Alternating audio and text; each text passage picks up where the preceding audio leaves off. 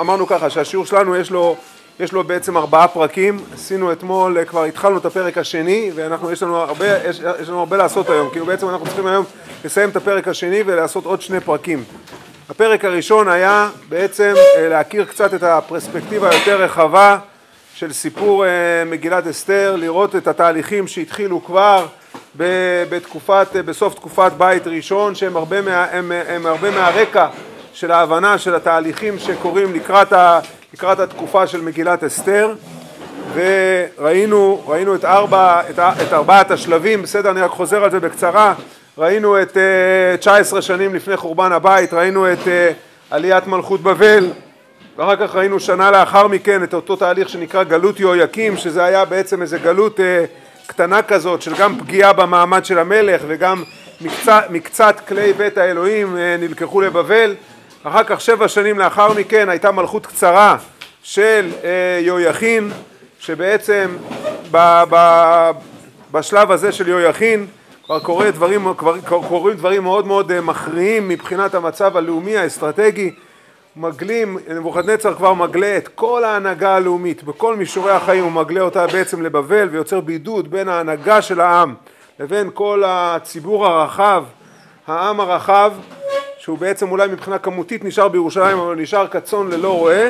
ובנוסף לכך נבוכדנצר כבר נכנס לתוך בית המקדש וחוץ מלהחריב את בית המקדש ממש הוא לוקח שמה את הרוב המוחלט של הכלים מתוך בית המקדש וגם כן מגלה אותם לבבל. וזה בעצם, כל זה קורה 11 שנים לפני, לפני החורבן. אז בעצם ראינו, ממש נכנסנו לת, לתהליך האחרון לפני החורבן שעדיין למרות שהמצב מאוד מאוד קשה עדיין ירמיהו הנביא מנסה כן להוביל מהלך להציל את המצב, מה זה נקרא להציל את המצב? הכוונה היא למנוע את, כן היה אפשר לעשות לא, לאיזשהו מין מצב ביניים כזה למרות שהמצב באמת המחלה הייתה מאוד מאוד קשה אבל ראינו שעדיין אומר ירמיהו אפשר להציל את הגלות, אפשר להציל את החורבן וזה היה אם באמת היה הדרכה של ירמיהו הנביא והסברנו את זה אתמול לא נחזור על כל ההסבר אבל בעצם ההדרכה, הניסיון, בעצם היה סוג של ניסיון גם שבעצם ההדרכה של ירמיהו הנביא הייתה שבעצם היה צריך כאילו מדינת ישראל הייתה צריכה בעצם סוג של להיכנע, למסור את המפתחות לשלטון של נבוכדנצר, אולי זה היה נמשך 70 שנה אבל עדיין זה היה חוסך את החורבן ואת הגלות ובעצם מדינת ישראל יכלה לצמוח מחדש בארץ ישראל בלי להזדקק לכל האסון הנורא של הגלות עם המחיר הכבד של הגלות כפי שכבר התחלנו לראות אתמול ולמרות זאת, למרות כל ההפצרות של ירמיהו הנביא והניסיונות שלו, יש לו מאבקים קשים עם נביאי השקר ועם הרצונות הפשוטים של העם שהם נוהים אחרי נביאי השקר, שומעים דברים שיותר קל להם לשמוע ויותר רגילים לשמוע וכל הדבר הזה בעצם מגיע למצב שבעצם אנחנו מגיעים לחורבן וזה בעצם ארבעת הנקודות, א' 1, א' 2, א' 3, א' 4 בעצם שראינו בגרף ובעצם מה שעשינו דילגנו קדימה אמרנו שברקע של כל התקופה הזאת עכשיו בעצם יש את הנבואה של ירמיהו הנביא שבעצם הוא ניבא על 70 שנה, ירמיהו הנביא הוא מוחזק כנביא אמת והוא התנבא על זה שאחרי 70 שנה שמלכות בבל תחזיק 70 שנה, הוא דיבר גם על זה שאחרי 70 שנה הוא שולח גם מכתב, ראינו את זה, הוא שולח מכתב לגולים, לגולים בבבל והוא מסביר להם רבותיי זה הולכת לקחת 70 שנה והוא אומר להם רבותיי תתמקמו זה לא, זה לא זמני צריך לתת, תבנו בתים, תישאו נשים, תולידו ילדים, תולידו פה עוד נכדים, תמצאו פה עבודה, תיטעו עצים, תתפללו בעד שלום העיר שאתם נמצאים שם, תבינו שאתם נמצאים בגלות 70 שנה זה חתיכת זמן.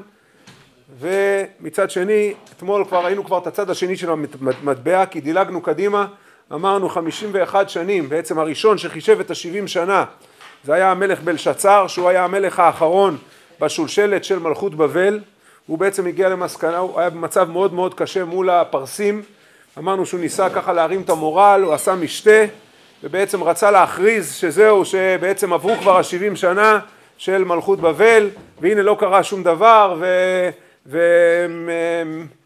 מלכות בבל חיה וקיימת, מה הוא עשה שם בסעודה הזאת שלו, הוא בעצם מזמין את כל, ה, את כל ההנהגה, הם שותים יין שם, משתכרים ומתוך השכרות הוא הולך ושולח שולח שליחים למרתפים של הארמון להוציא את כלי המקדש, לחלל אותם ובעצם מה שאף אחד לא העז לעשות עד אז זה בעצם להכריז בזה שזהו, ש, שכל הנבואה של ירמיהו הנביא זה, זה הלך, זה לא, זה לא הולך להתקיים, גם ירמיהו הנביא הוא גם כן כנראה איזשהו סוג של נביא שקר ובעצם זהו מלכות בבל חיה וקיימת, אבל אז המציאות טפחה על פניו, כן, אי אפשר, אה, אי אפשר לפעול נגד הקדוש ברוך הוא, ואז בעצם יש את המופת הזה שקרה שם בארמון המלך, מה שמסופר בספר דניאל, שיד יצאה מן השמיים וכתבה כתובת על הקיר, ואחר כך דניאל הוא מפענח את הכתובת על הקיר, ושם ממש שבעצם כתוב בצורה מפורשת שה, שהמלכות של אה, זהו, שהמלכות של אה, מלכות בבל, מלכות, מלכות בלשצר הולכת ונחתכת, ואז כתוב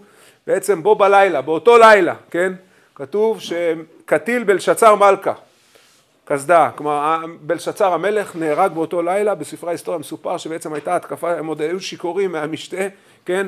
אז הם, הפרסים עשו התקפה ודריווש הראשון הוא בעצם הוביל את, ה, הוא, הוא הוביל את ההתקפה הזאת ובעצם הם מצליחים להתנקש במלך בלשצר ובעצם לעשות מהפכה ובעצם האימפריה הפרסית היא בעצם לוקחת את המקום של האימפריה הבבלית ובעצם אנחנו נכנסים לתקופה חדשה שנקראת תקופת מלכות פרס ומדי, בסדר? שזה כבר מקרב אותנו מאוד כבר לסיפור המגילה, אנחנו ממש כמה שנים כבר, בסדר? אנחנו עכשיו סדר גודל של כחמש שנים לפני סיפור המגילה, לפני מלכות אחשורוש.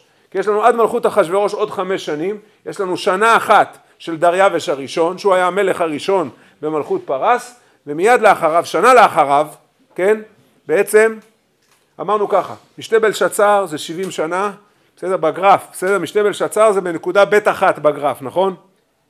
כלומר אמרנו חמישים ואחת שנים אחרי חורבן הבית, בסדר? אתם, זה אתם זוכרים מאתמול, נכון? שנה לאחר מכן, בעצם, המלך הבא אחרי דריווש הראשון זה כורש. זה כבר דיברנו, נכון? התחלנו לדבר על הצהרת כורש, ואז כורש באמת יום אחד, באמת משהו מדהים קורה, כורש באמת באיזה מין אה, הערה משיחית כזאת, מה הכוונה הערה משיחית? משהו לא, משהו לא הגיוני, משהו כמו איזה מין, איזה רוח ממרום לא מוסברת, משהו נסתר כזה, אה, מוביל אותו להצהרת כורש, באמת משהו לא, לא, לא הגיוני, לא הגיוני, הוא אומר שהשם פקד עליו לבנות את בית המקדש, לבנות את ירושלים, מי בכם מכל עמו אלוהיו עמו ויעל? הדבר הזה מופיע, הנתון הזה מופיע בסוף ספר דברי הימים וגם בתחילת ספר אה, עזרא שתכף אנחנו נקרא משם דברים. כל זה קורה, הצהרת כורש מתרחשת 70 שנה אחרי גלות יהויקים. אמרנו את זה אתמול? זאת אומרת, זאת אומרת יש לנו בגרף, נכון, יש את נקודה א' 2 ויש לנו את ב' 2, בסדר? ובין א', בין א' 2 לב' 2 יש גם 70 שנה וב-70 שנה לגלות יהויקים, שזה אולי השלב הראשון של, של הגלות, של החורבן, 70 שנה מאז בעצם מתרחשת הצהרת כורש.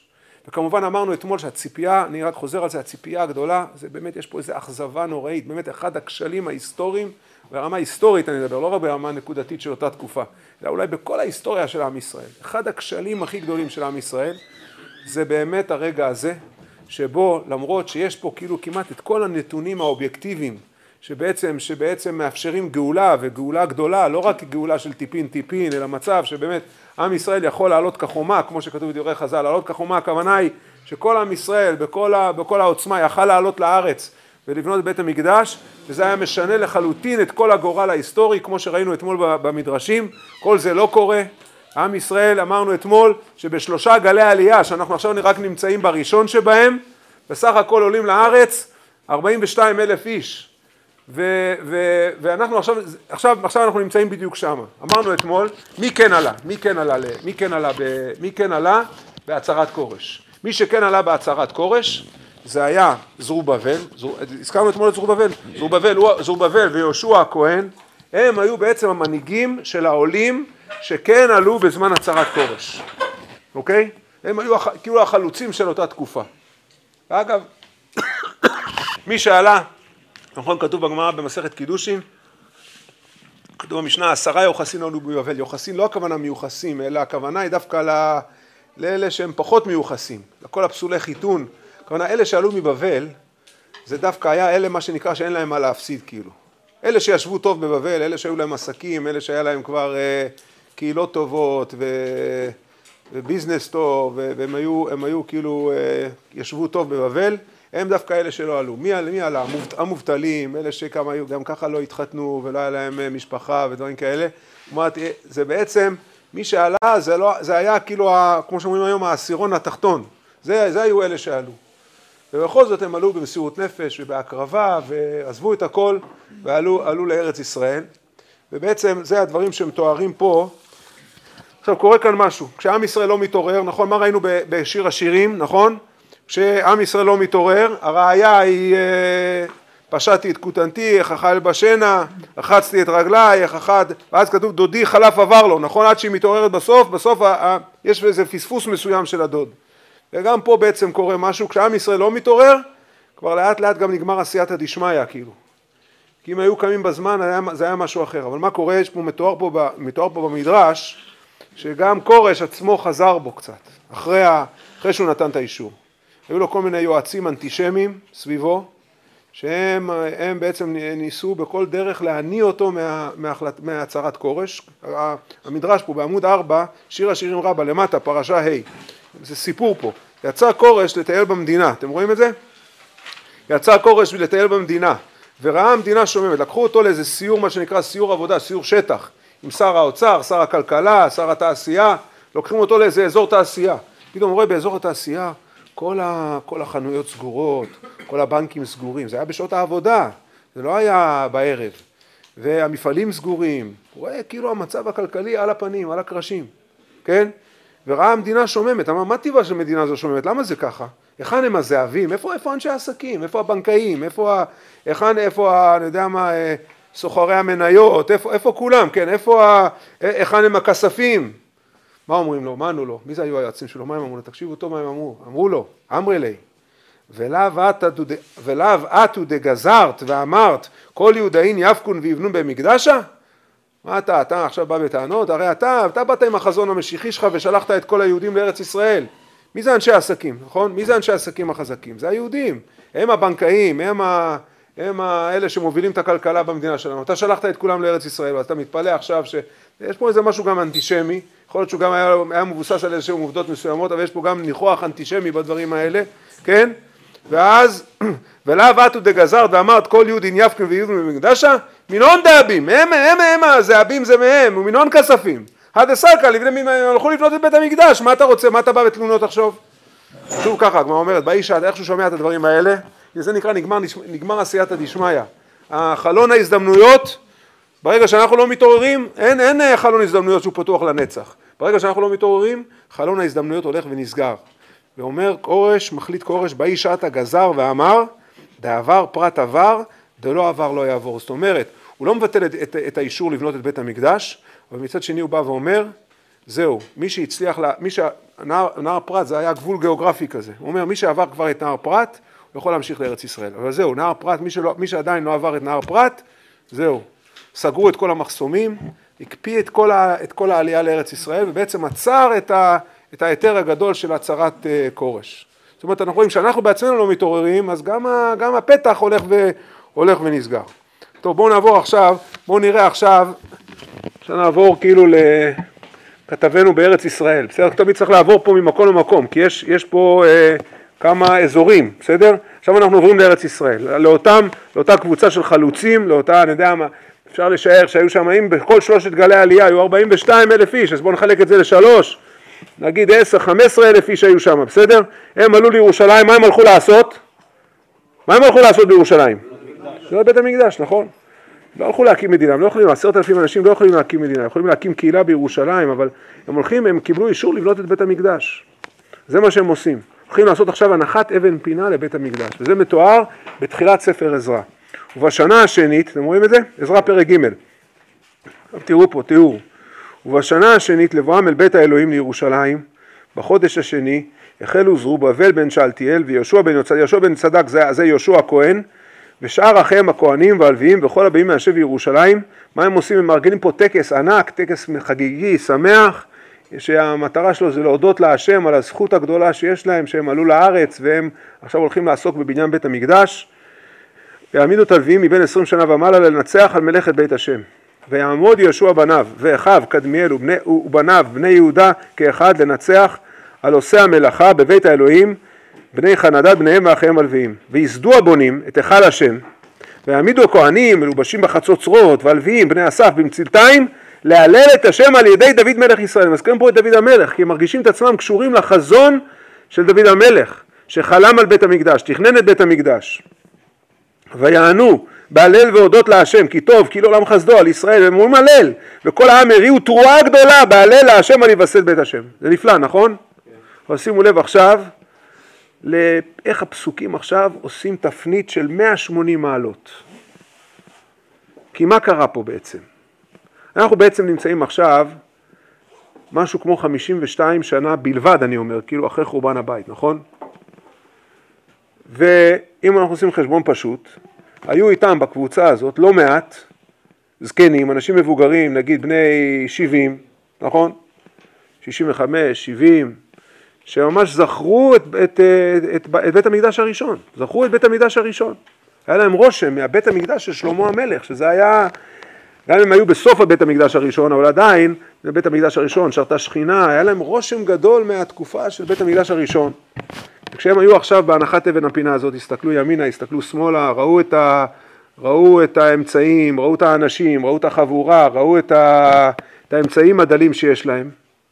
הם בעצם הרגישו, אני אומר את זה בצורה, כאילו תחשבו שאתה, יש לך איזה חלום לבנות, אה, אני יודע מה, בניין כמו של בית המשפט העליון, בסוף אתה בונה משהו כמו איזה סניף בני עקיבא או משהו כזה, איזה צריף של בני, לא באמת, כאילו, אתה, אתה מבין שאתה נמצא, אתה מבין שה, שהיכולות שלך הן עלובות לעומת, ה, לעומת מה שאתה זוכר, לעומת הרשמים שלך, ואז מה קורה פה ככה, שימו לב, קורה פה משהו, קורה פה דרמה קשה מאוד, חמורה מאוד גם, ורבים מהכהנים והלווים וראשי אבות הזקנים אשר ראו את הבית הראשון, ביוסדו זה הבית ביניהם, כשהם רואים את היסודות של הבית, כשהם רואים את, את הנחת אבן הפינה של הבית הזה, מה קורה להם? הם לא משתלטים על עצמם, לא משתלטים על הרגשות שלהם. בוכים בקול גדול ורבים בתרועה בשמחה להרים קול. במקביל, כאילו יש, יש שם, אתה בהתחלה אתה חושב שאתה נמצא בשמחה כמו של איזה חתונה, משהו מאוד מאוד עוצמתי, מאוד מאוד חזק, אבל פתאום מתחיל שם איזה גל של בכי. זה מתחיל מכמה, אבל בכי הוא גם יש לו איזה טבע לדבק, נכון? בכי זה מדבק, כי כנראה זה משהו שהרבה אנשים שם הרגישו. מה קרה? ואין העם מכירים כל תרועת השמחה לכל בכי העם, כי העם מריעים תרועה גדולה והכל נשמע למרחוק. כלומר, בעצם בשלב מסוים, מה שהיה נראה כמו איזה אירוע מאוד מאוד משמח של הלל ושמחה ותקווה גדולה, הופך כאילו, זה חתונה שהופכת כאילו לאיזה מין אה, אווירה של אה, בית אבלים כאילו. וכל האווירה משתנה לחלוטין. כלומר יש פה איזה תהליך של דמורליזציה בעצם, כל המורל של ה... ותחשבו שזה הקבוצה הטובה, נכון? זה, ה... זה הטובים, זה לא אלה שנשארו בבבל. פה מדובר על אלה שכבר עלו לארץ, כן? וכבר עשו את הצעד. ועדיין בתוכם, בגלל המצב המורכב של כל עם ישראל, הם בעצם נכנסים לסוג של דיכאון, לסוג של עצב, לסוג של צער, והרגשה של אה, חוסר תוחלת במה שהם עושים. וזה דבר מאוד מאוד חמור. אגב, יש על זה ביקורת, על הדבר הזה יש ביקורת, אני לא רוצה להיכנס לזה, עכשיו יש, יש גמרא במסכת סוטה, שאומרת דברים מאוד מאוד חריפים. בדיוק מי ששאלה אותי היום על הדבר הזה, אה, מה עם ה... יש ביקורת עליהם, על הבכי הזה. הם היו צריכים, אה, נכון, אומרים היום שאדם צריך להביע את הרגשות שלו, נכון? אבל יש לפעמים דוגמאות גם שזה לא ככה. יש דוגמאות שזה לא ככה. יש דוגמאות שאדם מאמין, ובמיוחד שאתה נמצא ב, כן, במעמד ציבורי, לא בחדרי חדרים, אתה צריך לדעת שעכשיו אתה, אתה נמצא עכשיו בשעת, בשעה קשה, בשעה מאתגרת, אתה צריך, אתה צריך לדעת שעכשיו יש דבר כזה שנקרא מורל לאומי. אם אתה כמו, אם אתה כמו, כמו, נכון, מה קורה בזמן החטא, בחטא המרגלים, נכון, גם כל העם בוכה למשפחותיו, נכון, מתחילים לבכות, כן? אם אתה, אם אתה יוצר עכשיו מצב כזה של דמורליזציה, יש לך אחריות על זה, ואתה צריך לשלוט על הרגשות שלך, בשביל זה יש לך שכל, יש לך שליטה, יש לך, יש לך בחירה חופשית, האדם גם צריך, יש, יש לפעמים מצבים בחיים שאדם צריך, חז"ל אומרים דברים מאוד מאוד קשים על, על, על, על החבורה הזאת שבכתה שם. כי הנביא אומר מי בז ליום קטנות, אסור, אסור, אסור לבוז להתחלות קטנות. גם מדברים קטנים, גם מהתחלות קטנות יכול לצמוח משהו מאוד מאוד גדול. וחז"ל מכנים אותם, יש ביטוי שהרב ציודה משתמש בו, יש ביטוי שמופיע בגמרא במסכת סוטה על האנשים האלה, שהם נקראים צדיקים שאינם מאמינים. זה נקרא צדיקים, יש דבר כזה צדיקים שאינם מאמינים. מה זה להאמין? להאמין זה הכוונה להאמין במעשה השם, לראות את ה... לצפות לישועה, לראות את התהליכים ההיסטוריים ולראות איך הקדוש ברוך הוא פועל בהיסטוריה וגם לא לזלזל בהתחלות קטנות ולראות סמימנים, גם אתה רואה סימנים קטנים, נכון, כאיילת השחר, נכון, ועכשיו אתה רואה שם איזו התנוצצות של, ה... של האור, האור זה קימה קימה, זה הדרך של, הלו... של, ה... של האור הוא הולך ורבה, הוא הולך ו... וגם אם יש איזו התחלה קטנה, אסור לזלזל בהתחלות קטנות. וזה בסופו של דבר, למרות שכאילו אפשר כביכול להבין את ההרגשה שלהם, אבל עדיין אנשי אמונה, אנחנו מצפים מהם אה, ליותר מזה. יש מצבים שאנשי אמונה, כן, צריכים להתגבר על, ה... על הרגשות שלהם והם צריכים לשמור על המורל הלאומי, כי עם ישראל בדיוק ברגעים האלה, ודווקא בגלל שאנחנו נמצאים במצב מאוד מאוד קשה, צריך מורל לאומי גבוה. וכשאתה מוריד לכולם את המורל, אז עכשיו אתה, גם, גם הקבוצה הקטנה הזאת שנמצאת בירושלים, היא חייבת להיות כל הזמן באמונה מאוד מאוד גדולה בצדקת הדרך של מה שהיא עושה, אוקיי? אבל זה משבר רבותיי, זה משבר. מה קורה? כשעם ישראל נמצא במצב קשה, אז גם הגויים מזהים את זה. גם הגויים מזהים, כשאנחנו נמצאים במצב אה, של אובדן דרך, של חולשה, אז גם הגויים כבר מזהים שיש פה איזה סדקים בחברה הישראלית, מה הם עושים? נכון, אחרי, אתם, אתם יודעים שכמו, כמו, נכון, יש את ההשוואה הזאת בין הצהרת כורש להצהרת בלפור, הזכרנו את זה אתמול, נכון? וגם אחרי הצהרת בלפור, מה, מה, מה, איזה דברים קרו בהצ... אחרי הצהרת בלפור שבעצם הם ניסו כאילו ל, ל, לעצור את הצהרת בלפור? הספרים הלבנים, נכון? היו כמה ספרים לבנים, מה זה הספרים הלבנים בעצם? הספרים הלבנים זה היה הערבים, הם גם עשו פה פעולות טרור, עשו טרור בארץ, גם עשו אינתיפאדה פה בארץ, וגם במקביל הם עשו פוליטיקה מול, ה, מול האנגלים, ובעצם ניסו כל הזמן למזער את ההישגים של הצהרת בלפור. כי הצהרת בלפור היה בה איזה משהו נדיב בהצהרות שלה, והספרים הלבנים בעצם העיקרון שלהם היה זה כל הזמן לקצץ גם, ב, גם בטריטוריה וגם בהישגים וגם בזכויות של היהודים על הארץ, עלייה וכולי וכל הדברים האלה, כל הספרים הלבנים הם באו בעצם למתן, את, לעצור, להגביל את, את, את ההישגים של הצהרת בלפור, ובעצם אותו דבר קורה כאן. יש פה עכשיו גויים שנמצאים פה בארץ וגם בחוץ לארץ, תכף נראה, כל מיני אה, קבוצות וכל מיני עמותות שהם עושים, עכשיו גם מגייסים המון המון כסף, להילחם נגד הציונות, כאילו, להילחם נגד המפעל, זה, זה בעצם אני קורא לזה המפעל הציוני, בסדר? של העלייה הזאת הראשונה, בזמן, בזמן שיבת ציון של בית שני. ובואו נקרא על זה עכשיו, בסדר? הקבוצה הזאת, זה נקרא, עכשיו בתנ"ך יש קבוצה חדשה שקוראים להם צרי יהודה ובנימין. מי זה צרי יהודה ובנימין? צרי יהודה ובנימין, הרי מי שהיה פה עכשיו, נכון? זה שבטי יהודה ובנימין, זה בעצם מי שהיה. נכון, עשרת השבטים גלו. אז עם ישראל עכשיו זה בעצם יהודה ובנימין. עכשיו יש קבוצה של גויים שהם עושים הכל, הם עושים הכל כדי לעצור את התהליך הזה של, לעצור את שיבת ציון בעצם, לעצור את זה. אז הם עושים את זה בכמה דרכים, בכמה ערוצים. אז תראו, כתוב עזרא פרק ד', רואים? וישמעו צרי יהודה ובנימין כי בני, כי בני הגולה בונים היכל להשם אלוהי ישראל. אז הם מנסים, בכמה, הם מנסים לעשות כל מיני טקטיקות, יש להם כל מיני טקטיקות. הם כל מיני, הם בהתחלה, מה? מה פתאום? לא, הם רק ייסדו, הם רק, הם רק שמו יסודות. הם רק שמו יסודות. רק בית המקדש השני, תסתכלו בגרף 3ב, בסדר? שם זה מופיע בדף, בגרף 3ב, שם זה מופיע, השלמת בניין בית שני, זה היה רק אחרי מלכות אחשורוש, בסדר? אנחנו אוטוטו מגיעים למלכות אחשורוש, רק אחרי מלכות אחשורוש בעצם הסתיים בית שני על ידי דריווש השני, שיש שאומרים לפי דברי, יש בחז"ל דעה כזאת, שאחשורוש, שהוא בעצם הבן של אסתר ואחשורוש, בסדר? אבל זה לא משנה כרגע לצורך העניין. דריווש השני הוא זה שהשלים את בניין בית המקדש השני, אוקיי? ו... ו... ושימו לב מה קורה, אבל הם, הם הגויים, הם, אה, יש להם חוש ריח טוב, הם הבינו, הם דווקא, הם לא זלזלו בהתחלה, בהתחלה הקטנה הזאת, הם לא, הם לא זלזלו, הם רואים, אפילו שהיה פה רק הנחת אבן פינה, הם, אה, הם החליטו לצאת נגד זה ולהילחם ולנסות לעשות הכל כדי לעצור את זה, כן.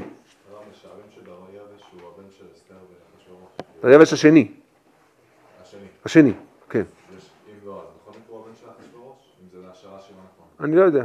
אבל מה, זה לא משנה כרגע, זה לא כרגע משהו חשוב אני חושב, זה לא משהו, זה נחמד להגיד שהוא הבן של אסתר ואחשוורוש, כאילו יש בזה אולי משהו יפה כאילו, כן, בסדר?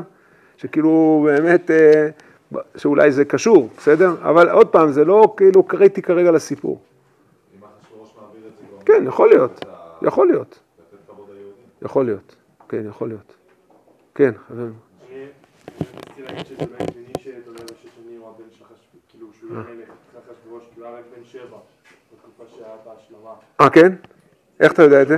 רואים שאסתר המלכה הייתה רק אחרי שבע שנים לשנות אה, אחשוורוש. אה, הבנתי מה שאתה אומר. כן, כן, כן, כן. הבנתי מה שאתה אומר, הבנתי. כן, הגיוני מה שאתה אומר, בסדר. למרות, בסדר, אוקיי, נכון.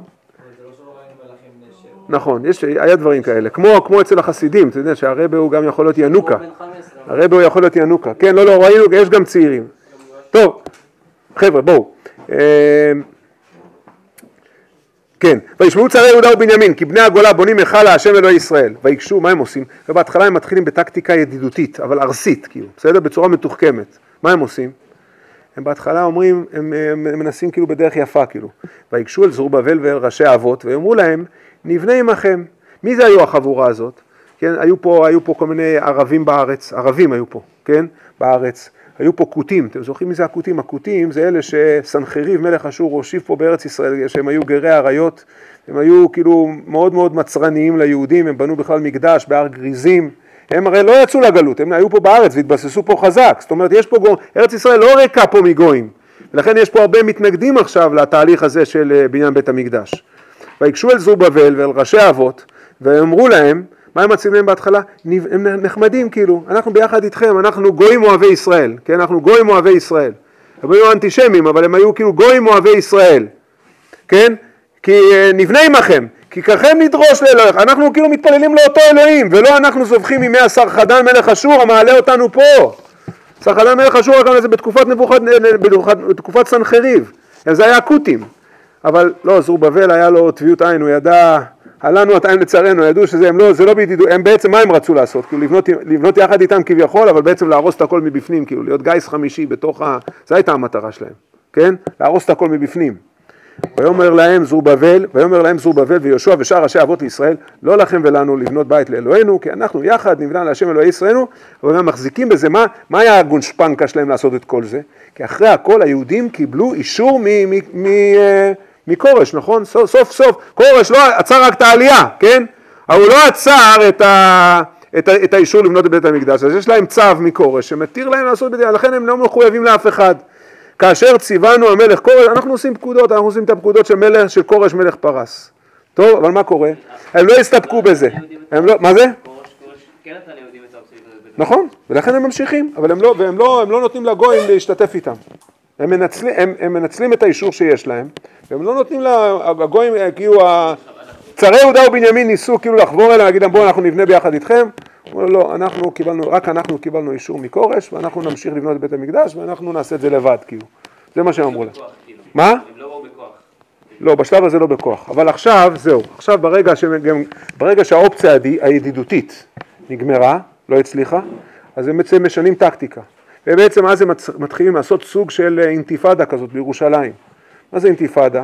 אם אתה חי בירושלים ואתם יודעים, אתה הולך בסמטאות, זורקים עליך אבנים, פיגועים, נכון? אנחנו מכירים את זה, נכון?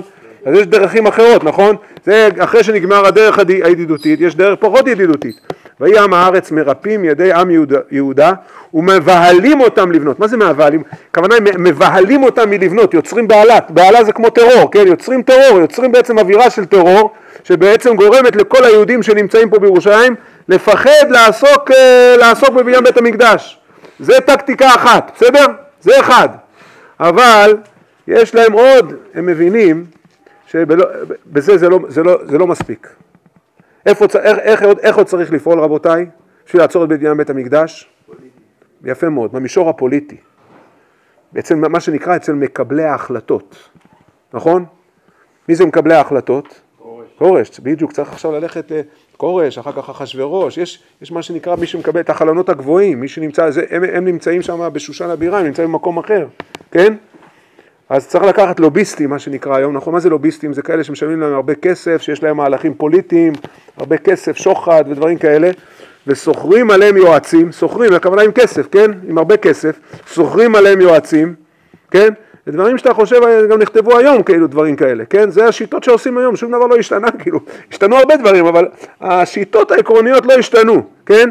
וסוחרים עליהם יועצים, לוקחים את כל היועצים האסטרטגיים, כן? את כל הלוביסטים, להפר עצתם כל, לאורך תקופה שלמה, שימו לב, כמה זמן הם עושים את זה? כל ימי כורש מלך פרס ועד מלכות דריווש מלך פרס. מה זה עד מלכות? איזה דריווש? הרגש השני, כלומר הם בעצם פועלים איזו תקופה של משהו כמו עשרים שנה, הפעילות הזאת, ההתנגדות, בסדר? ההתנגדות לתנועה הציונית, בסדר? ההתנגדות של הגויים, בכל המישורים האלה שדיברנו עליהם, זה, זה ממשיך במשך עשרים שנה, בעצם ההתנגדות החזקה הזאת, וה, והניסיונות לפעול ולהשפיע, ולא סתם חז"ל אומרים את מה שהם אומרים, ותכף נראה. ואז, ומה, איפה, ההישג הרציני שלהם, מתי באמת הם הגיעו להישג רציני? אגב, זה נורא מעניין. הנה, תראו איך זה מחבר אותנו לסיפור המגילה. ופה זה משהו נתון מעניין, שהוא מופיע דווקא בספר עזרא, וכאילו במגילת אסתר הוא לא מופיע, כן? אומר, אומר פסוק ו', ובמלכות אחשורוש, בתחילת מלכותו, מה התאריך הראשון במלכות אחשורוש שמופיע במגילת אסתר? בשנת, בשנת שלוש למולכו, יפה מאוד. אבל פה מסופר לנו משהו בספר עזרא, שקרה בשנה הראשונה של אחשורוש. מה קרה בשנה הראשונה של אחשורוש?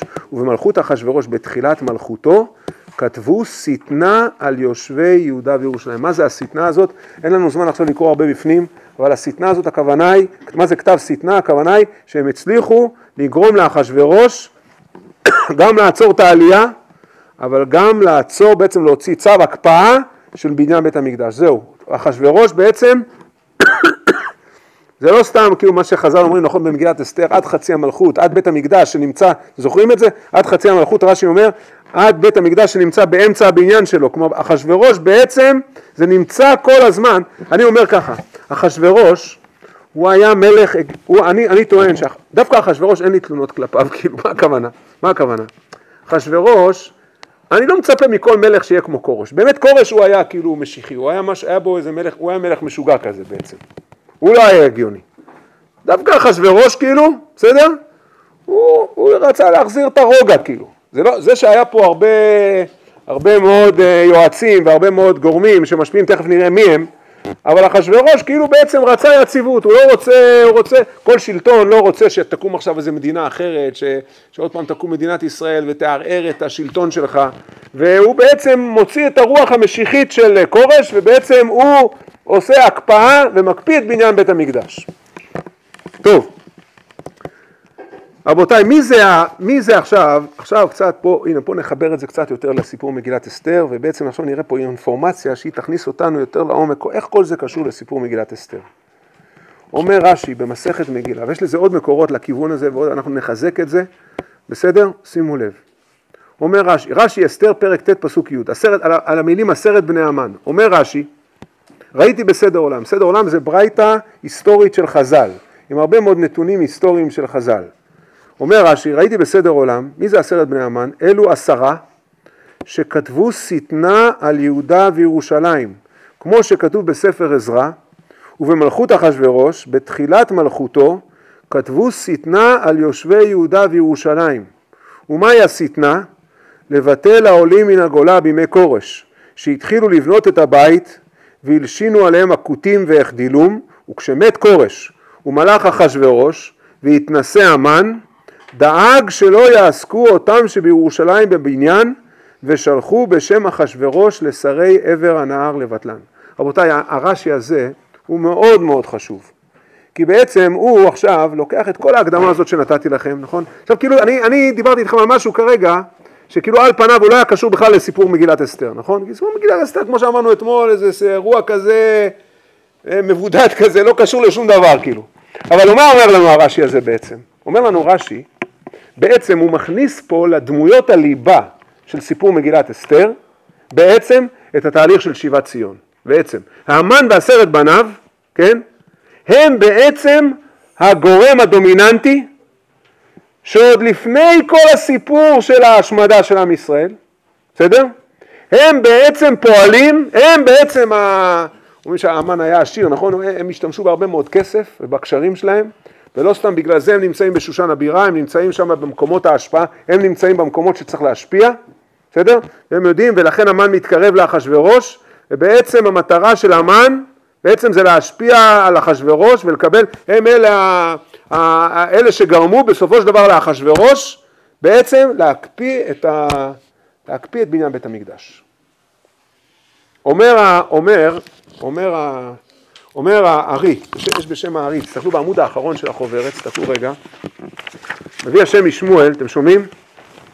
אנחנו אמרנו קודם שחז"ל אומרים, אל, הנביא אומר, אל תבוז ליום קטנות, לא, לא לבוז להתחלות קטנות, אבל הארי אומר שהמן ועשרת בניו הם לא, הם לא בזו, הם היו אנשים, אני, אני חושב תמיד, אני סתם אגיד לכם את זה, תדעו לכם, אני חושב משהו מאוד מאוד חשוב, הרבה פעמים יש את המגילות האלה, נכון, של הילדים שמציירים את הדמויות של המגילה, נכון? איך מציירים את המן בדרך כלל?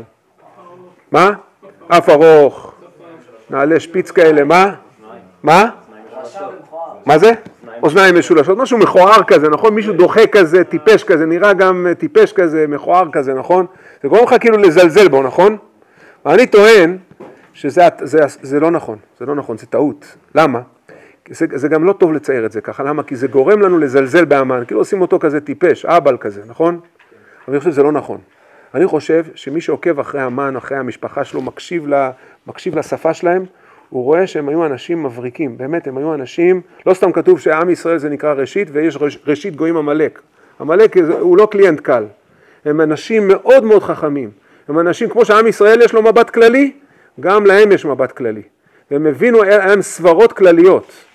והם באמת ראו תהליכי מקרו, הם היו אנשים מאוד מאוד רציניים. ואני אומר תמיד את המן צריך לעשות אותו עם, אה, עם חליפה ועניבה ועם תיק ג'יימס בונד, כאילו משהו דווקא שהוא נראה מישהו כזה רציני שאתה מעריך אותו.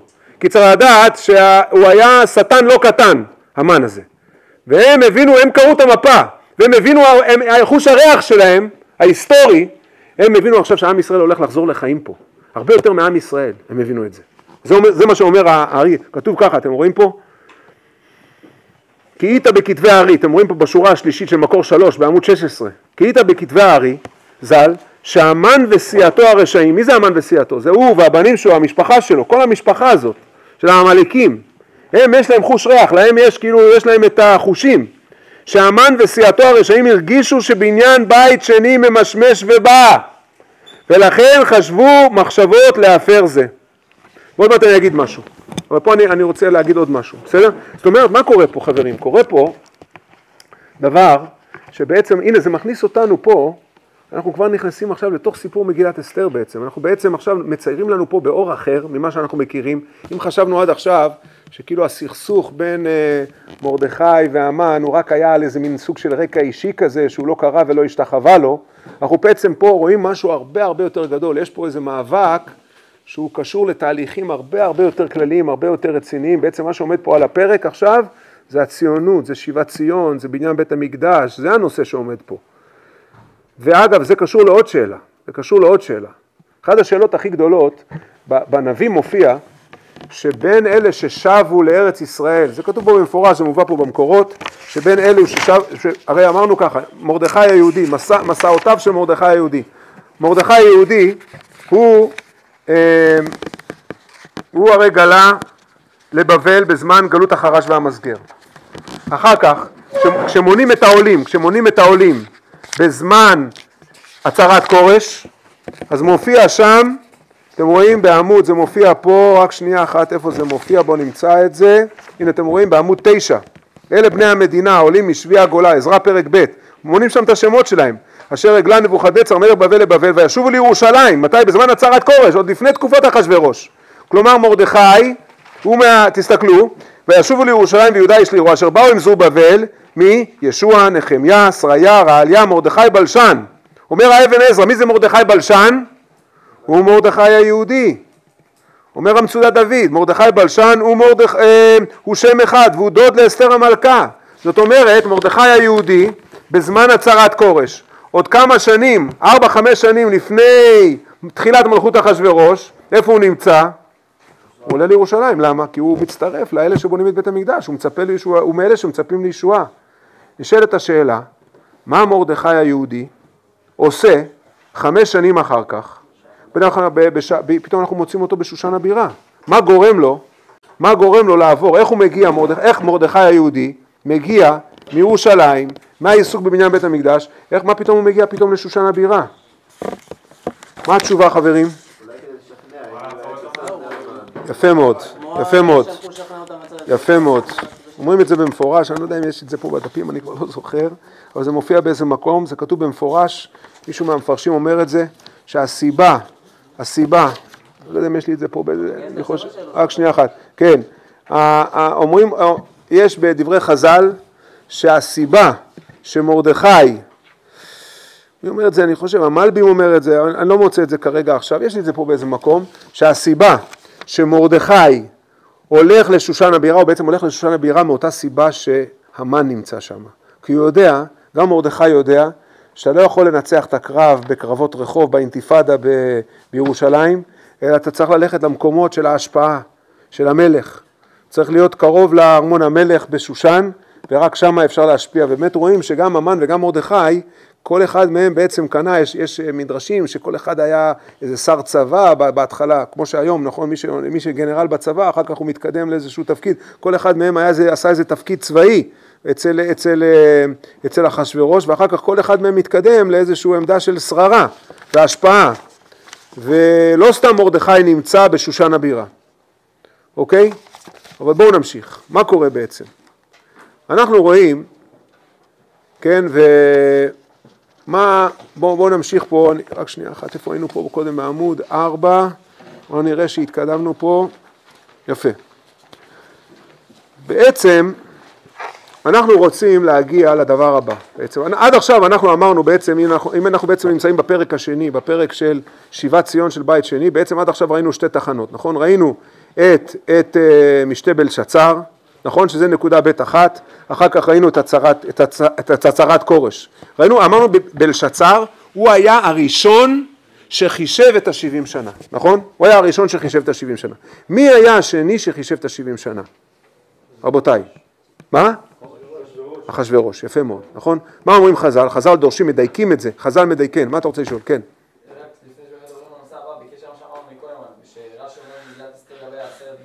כן. לא, זה, זה, זה הבנים שלו. לא, זה, אבל גם היו הכותים, הכותים גם היו מעורבים בזה, היו כל מיני גורמים. מה? הם פעלו כאילו בגזרה השונה. נכון, נכון, נכון.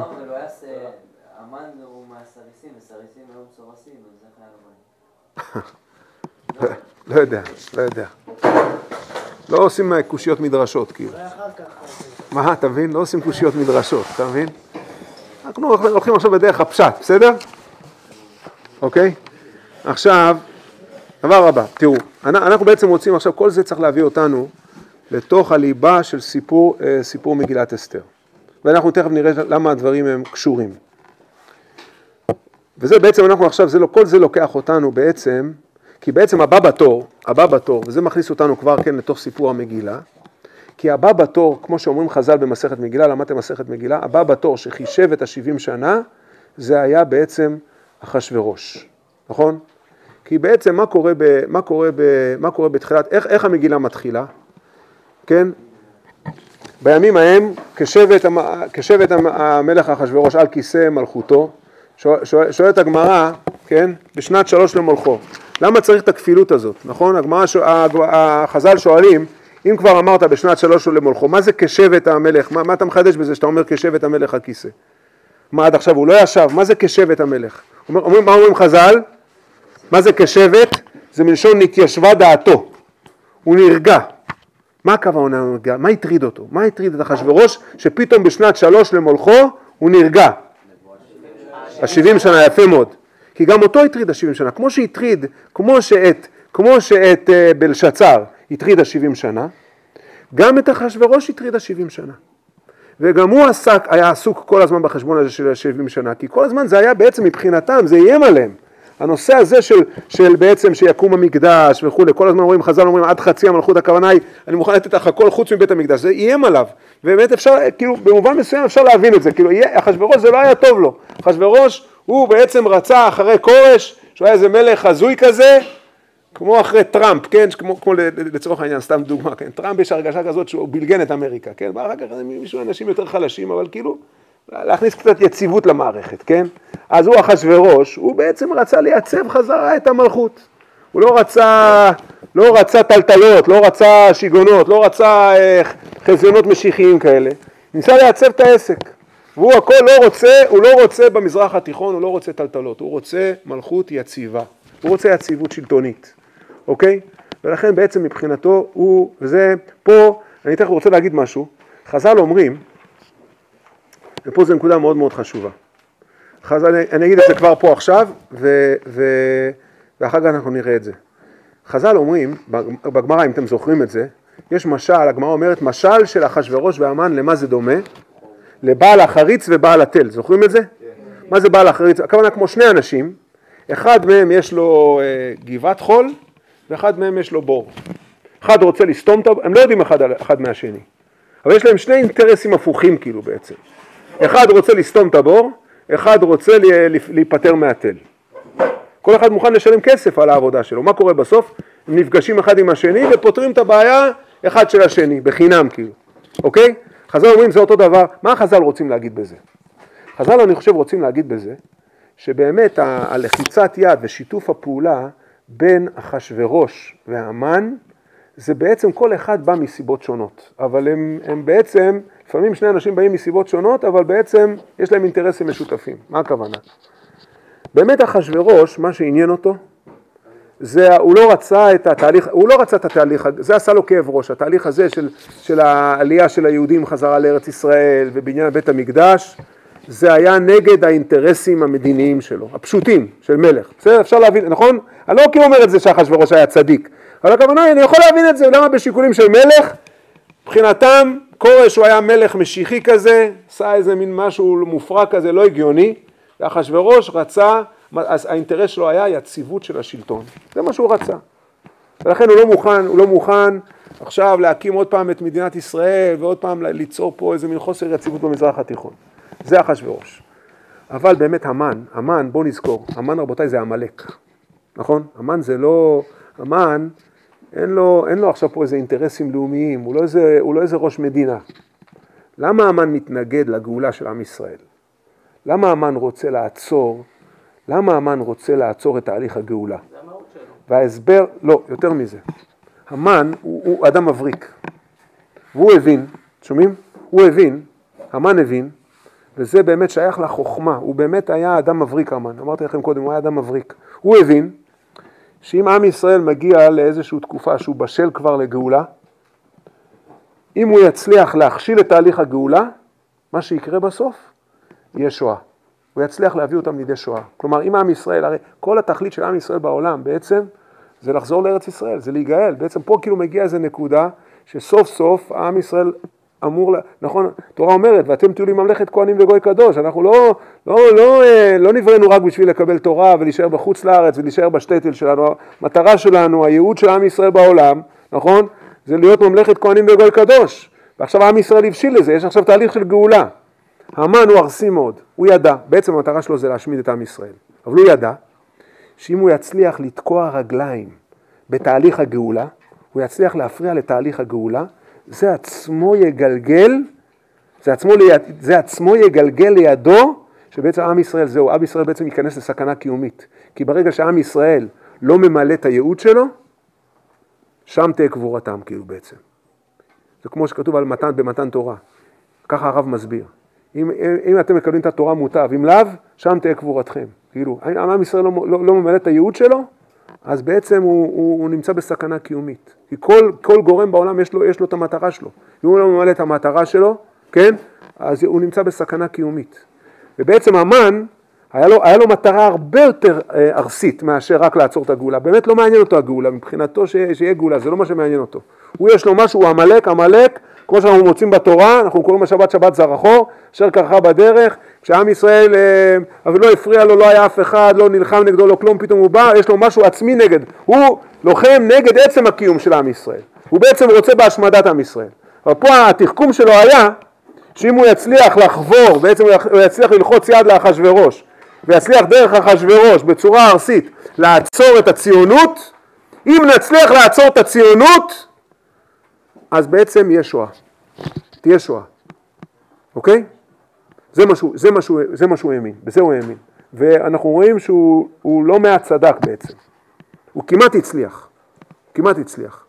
ואנחנו עוד מעט נראה שבצורה מאוד מאוד, חז"ל אומרים שכל הפעולות של אחשוורוש, של, של המן, היה, זה, היו, זה היה ב... יש פה איזה ביטוי כזה בחז"ל במדרשים, שב, שהמן פעל בארסיות רבה, בצורה, בצורה מאוד מאוד מתוחכמת כדי להפיל את, ה, כדי להפיל את היהודים, ועוד מעט אנחנו נראה את זה, בסדר? מה התהליך שעם ישראל עובר פה? איפה הכשלים נמצאים פה?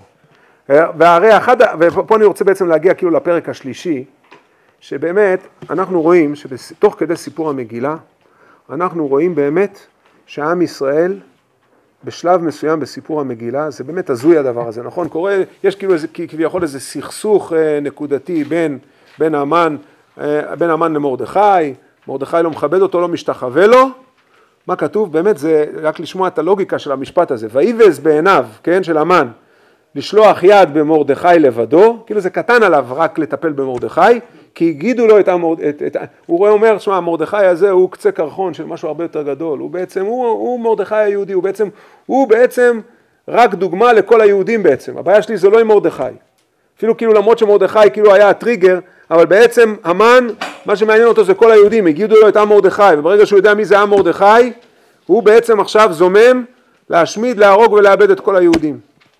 ו, ו, ואנחנו רואים, רואים קודם כל, שהמן בעצם, בדרך הטבע, בסדר?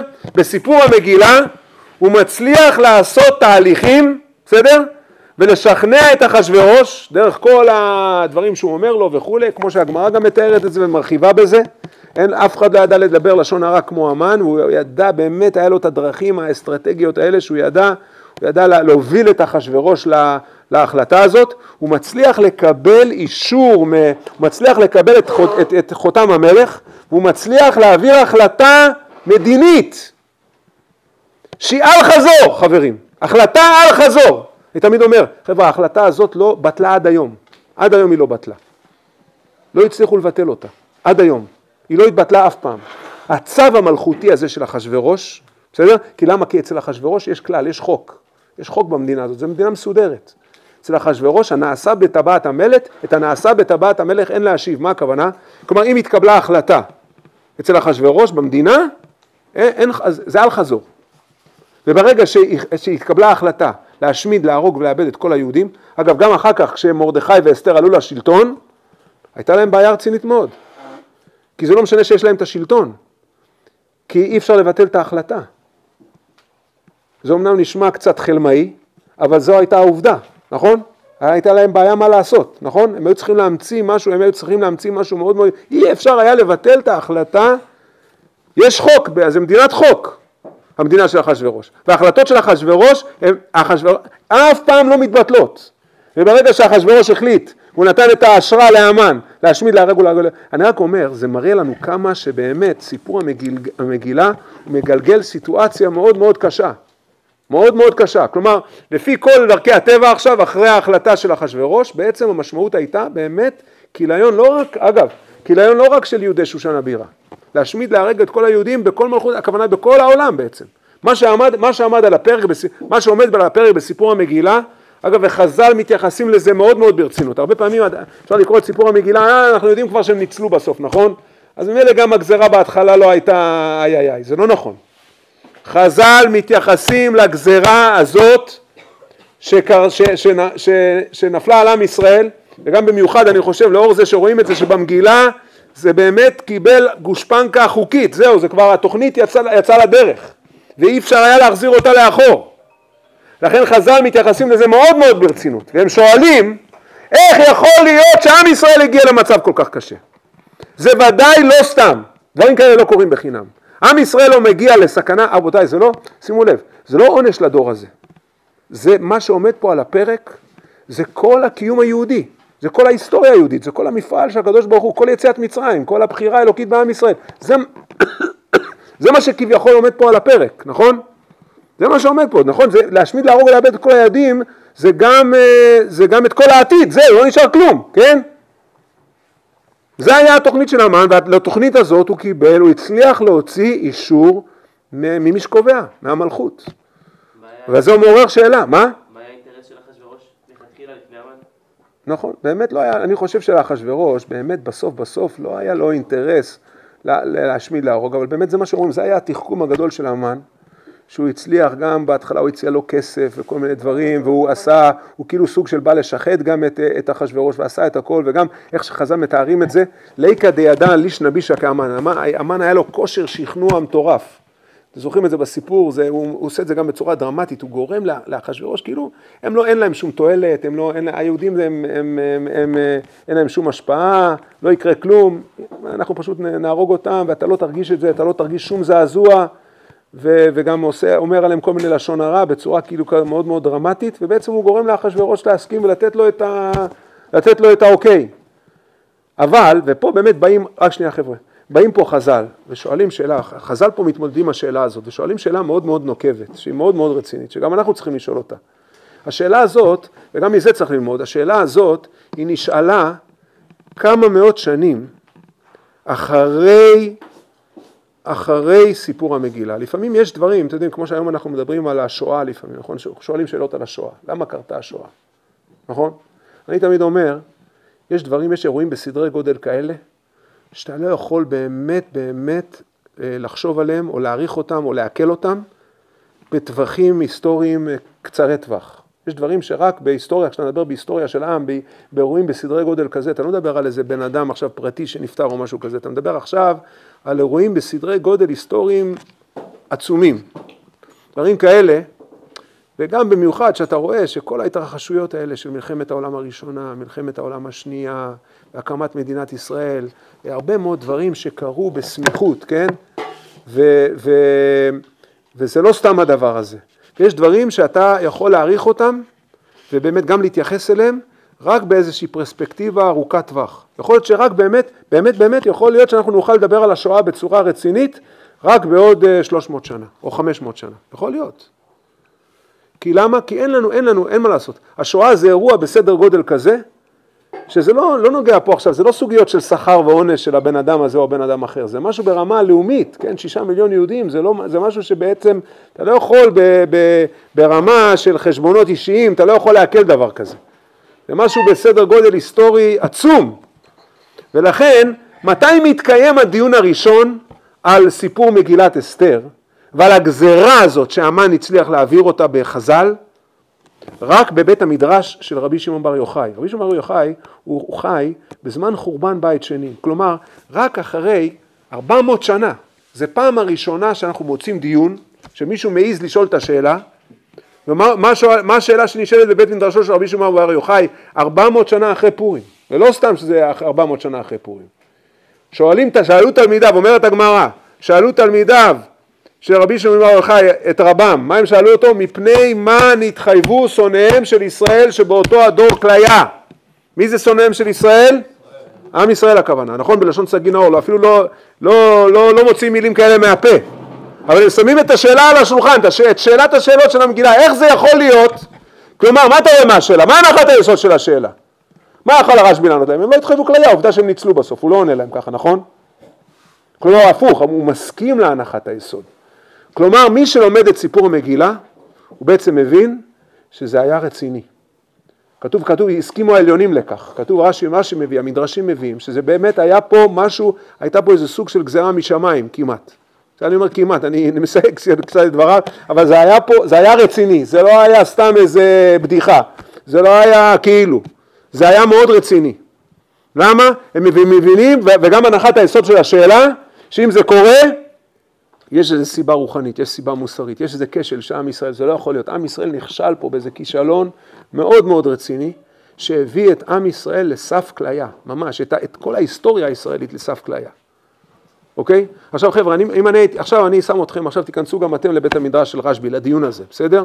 עכשיו אני שואל אתכם, סתם, שאלה מנחה, אם אתם צריכים לתת תשובה עכשיו לשאלה הזאת, איזה סוג של כישלון, בסדר?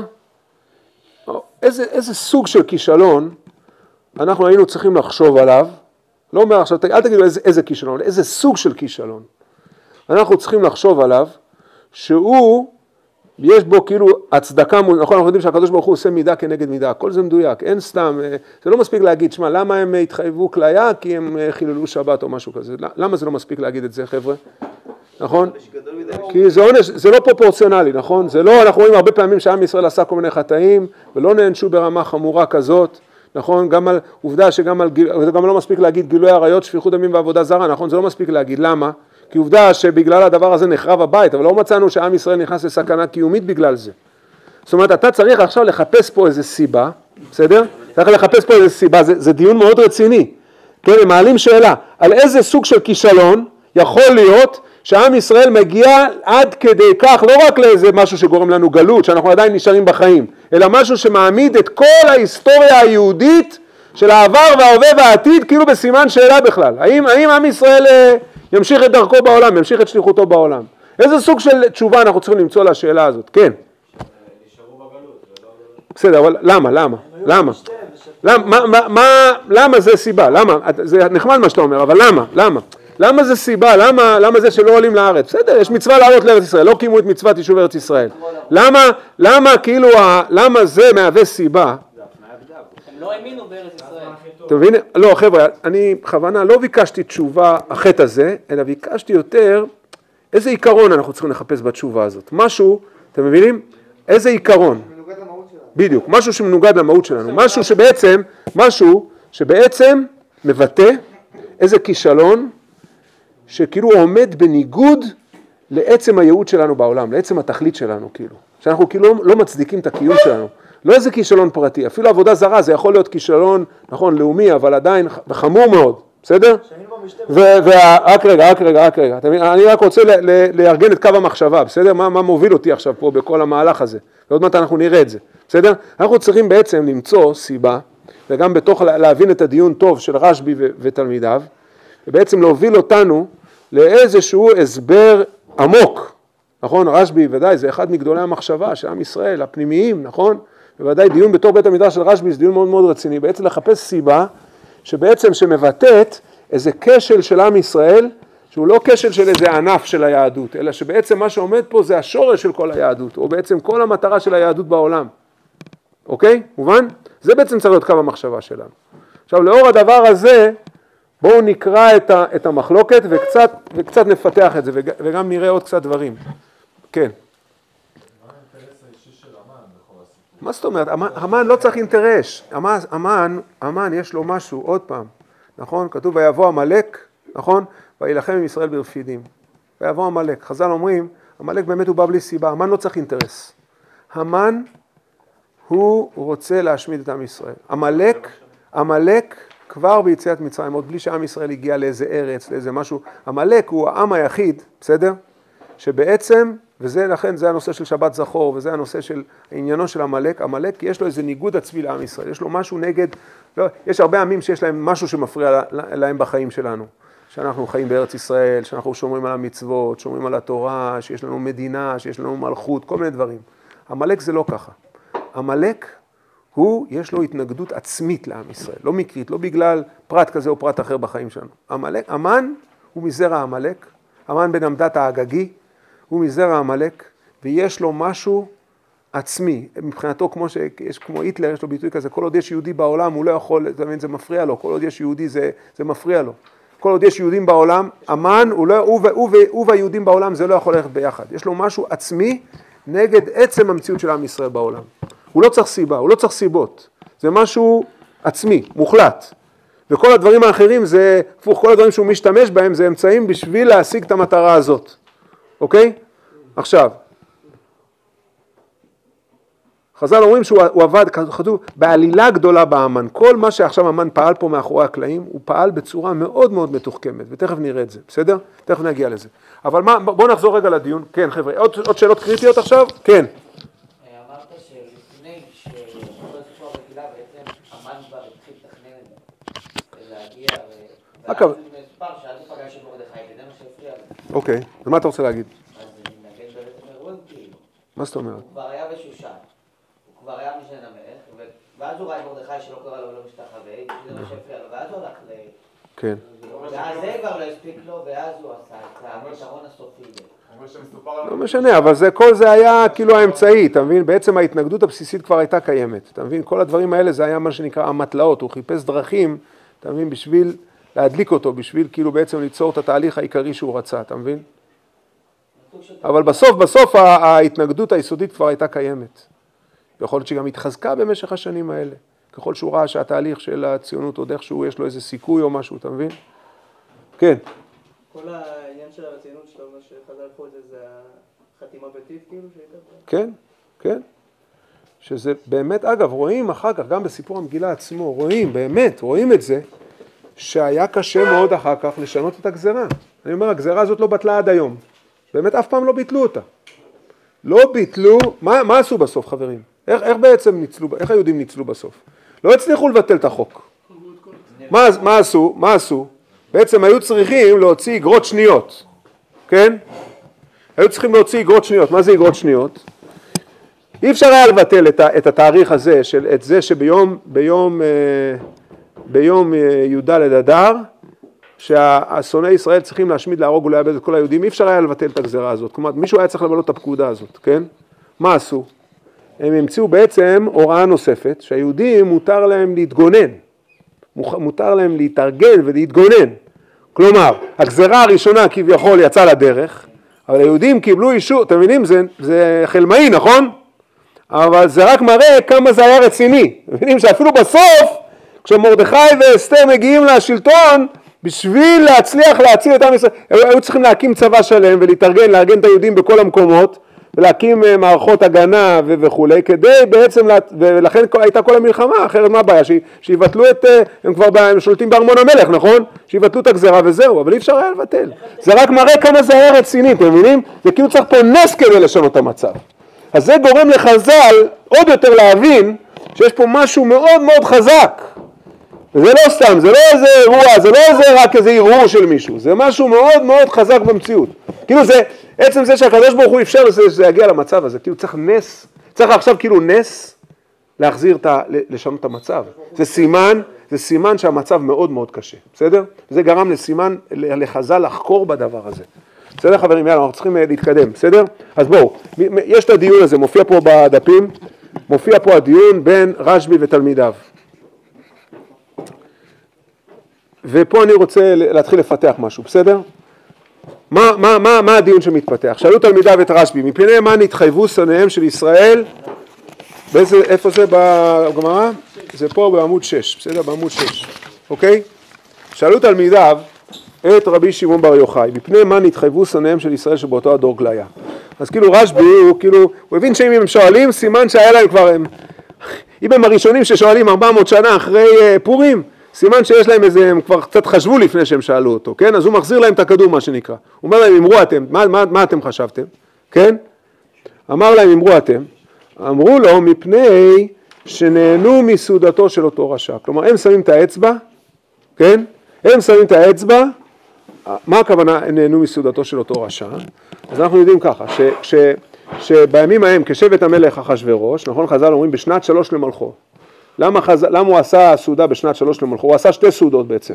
הוא עשה בהתחלה משתה של, של 180 יום, שהוא בעצם הוא הביא למשתה הזה את כל השרים שלו מכל העולם.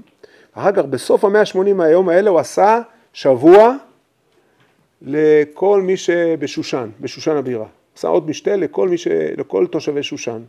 ובשושן היו הרבה יהודים. ומה הכוונה נהנו מסעודתו של אותה רשע? הכוונה היא שהיהודים השתתפו בסעודה של אחשורוש. אומרים תלמידיו של, אומרים, אומרים תלמידיו של רשב"י, שעם ישראל, זה קצת, יש פה, יש פה קצת באמת, אה, זה, באמת השאלה של רשב"י היא מתבקשת, ויש עוד, עוד, עוד, עוד שאלות שמתבקשות כתוצאה, כלומר, גם מה ששאלנו קודם, כלומר זה נשמע קצת הסבר לא מי יודע מה, משכנע. כלומר זה שהם נהנו מסעודתו של אותו רשע, הכוונה היא שהם השתתפו בסעודה של אחשורוש, בגלל זה כל עם ישראל, זה שיהודי שושן השתתפו בסעודה של אחשורוש, ובגלל זה כל עם ישראל לדורותיו התחייב כליה, זה נשמע קצת רחוק, נכון?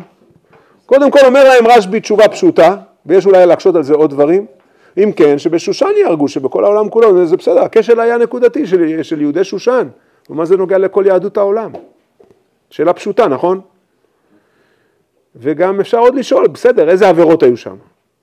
נגיד, נכון? בדרך כלל, חבר'ה, נכון, כשאנחנו בדרך כלל חושבים על סעודה כזאת, ישר חושבים שהיה שם אוכל לא כשר, היה, היה בעיות של צניעות, היה, היה, היה שם, אה, אני יודע מה, לא, לא היה שם באמת הפרדה בין גברים לנשים, והיה שם אווירה של גויים יהיה נסך, דברים כאלה.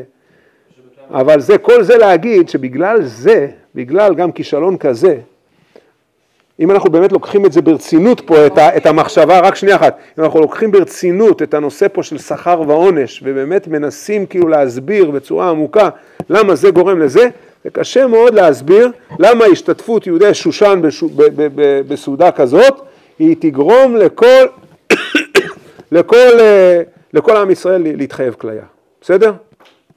יש, יש פה שאלה רצינית, נכון? ונראה, נחזור לזה עוד חבר'ה, אנחנו נחזור, אתם תראו פה היום פירושים, אתם, אתם כאילו, שומעים, אנחנו נראה פה דברים מאוד מאוד נועזים של, של, של חז"ל על הדבר הזה, אנחנו נבין את זה במשמעות עוד הרבה הרבה יותר עמוקה, בסדר? בואו נראה, בואו נגיע לזה, בסדר? חבר'ה, יאללה, קריטי עכשיו, אין לנו זמן, אנחנו במצב בעייתי, חבר'ה. מה, מה בסוף אני אגרום? אני, אני, אני, אנחנו נעצור בתחתית הבור ולא נצליח לדבר אפילו שום דבר על הישועה, כאילו, בעצם. אבל לא משנה, גם זה חשוב, כאילו, בסדר? מה? לא, אני לא יכול מחר, אני לא יכול מחר. טוב, רק שנייה, בואו נראה רגע. שבוע הבא אולי. שישי אין לו"ז. רק שנייה אחת, חבר'ה, בואו נראה, תסתכלו רגע, בסדר? אז אומרים, אמרו לו, אז בסדר, אז הם מחזירים את הכדור אליו, אחרי שהוא שואל אותם, הוא מחזיר את הכדור אליהם. אמרו לו, אמור אתה, מה אתה אומר? אז הוא בעצם, הוא רשב"י, כאילו יש לו, יש לו כאילו הסתכלות קצת יותר ארוכת טווח, וזה יש לו איזה חשבון היסטורי יותר ארוך, הוא מחזיר אותם כמה עשרות שנים אחורה. משהו שלא דיברנו עליו בכלל. אירוע שקרה בזמן נבוכדנצר בכלל. כלומר, לא בזמן בכלל מלכות פרס, כאילו הקדוש ברוך הוא חיכה, הקדוש ברוך הוא המתין להם, כאילו, כן? היה משהו שהתחיל, יש פה איזה חוב. יש פה חוב חמור של עם ישראל מתקופת נבוכדנצר. שמה קרה בזמן נבוכדנצר? אמר להם, מפני שהשתחוו לצלם. איזה צלם? אומר רש"י, לצלם בימי נבוכדנצר. חבר'ה, איזה חטא זה להשתחוות לצלם? לכאורה עבודה זרה, נכון? יפה. אז בואו קצת ניישר עכשיו קו שהוא מאוד מאוד חשוב, ופה אנחנו נתחיל בעצם את הבירור שלנו. ואחד הדברים הכי מעניינים, חברים, שכתובים, וגם פה זה מופיע פה, ב... זה מופיע פה בגמרא בעבודה זרה, וגם בת- בתוספות במעשה עבודה זרה. מה זה ההשתחווה לצלם, חבר'ה? מה מה זה הסיפור? מה זה הצלם הזה? מה זה הצלם הזה? חז"ל אומרים ככה, המסופר, בסדר? מסופר בספר דניאל. ובואו נתחיל מזה. דבר מאוד מעניין. בכלל כשמעיינים בתוספות במסכת עבודה זרה, התוספות בכלל אומר שהצלם הזה זה לא היה עבודה זרה בכלל. כי מה זה עבודה זרה? עבודה זרה זה אל, בדיוק, זה, אל, זה אלוהות. זה בעצם פסל, שאתה עושה פסל, שאתה אומר זה אלוהים, בסדר? ואז בעצם זה לא, לך, לא תעשה לך אלוהים אחרים על פניי, זה נקרא עבודה זרה. אבל הפסל הזה, שהשתחוו לו בזמן נבוכדנצר, זה כאילו אני אומר בסך הכל, בסדר? זה בסך הכל היה פסל בדמות המלך. זה כמו היה סגידה למלכות בעצם. זה בכלל לא היה עבודה זרה, זה לא היה קשור לאלוהות. זה היה משהו יותר פוליטי מאשר דתי. בסדר? משהו יותר פוליטי מאשר דתי. מה היה הרקע לצלם הזה? אז מסופר בספר דניאל, שבתחילת מלכות, אה, ממש בפרקים הראשונים של ספר דניאל, שנבוכדנצר המלך, המלך הוא חלם חלום, חלום, אתם יודעים, כמו, מה, מה, היו, המלכים האלה, כמו פרעה, באמת, היה להם נפשות גדולות באמת, הם היו סתם, לא סתם נבוכדנצר, זה היה, היה המלכות הראשונה שהחריבה את בית המקדש, זה היו דמויות מאוד מאוד עוצמתיות, ונבוכדנצר הייתה לו נפש גדולה, והוא חלם חלום מאוד מאוד עוצמתי, חלום, סוג של חלום היסטורי, כמו שפרעה גם רואה חזיונות היסטוריים בחלום שלו.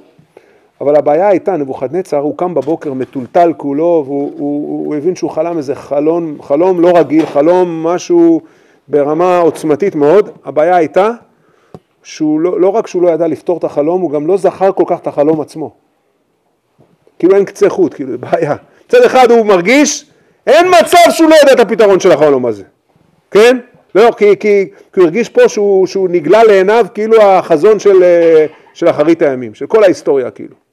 ומצד שני, אין לו קצה חירות, הוא לא, הוא לא זכר את החלום עצמו. ואז הוא יוצא, הוא היה מלך רשע, אכזרי, הוא בעצם מאיים על כל היועצים שלו, על כל החכמים, החכמים של הממלכה, שאם הם לא יצליחו אה, לפתור את החלום, זהו, זה, הוא מוציא אותם להורג.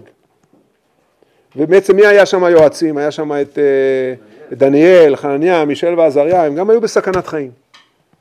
וזה כאילו כמעט מגיע וזה, ואף אחד לא מצליח, כולם, כל אחד בא, מנסה להמציא משהו וזה, אתם יודעים, זה לא כמו אצל פרעה שכבר ידעו, היה, היה את הפרות ואת השיבולים וזה, פה לא היה קצה חוט, כאילו, לא זכר כל כך את החלום, הכל היה, הכל היה לו במטושטש.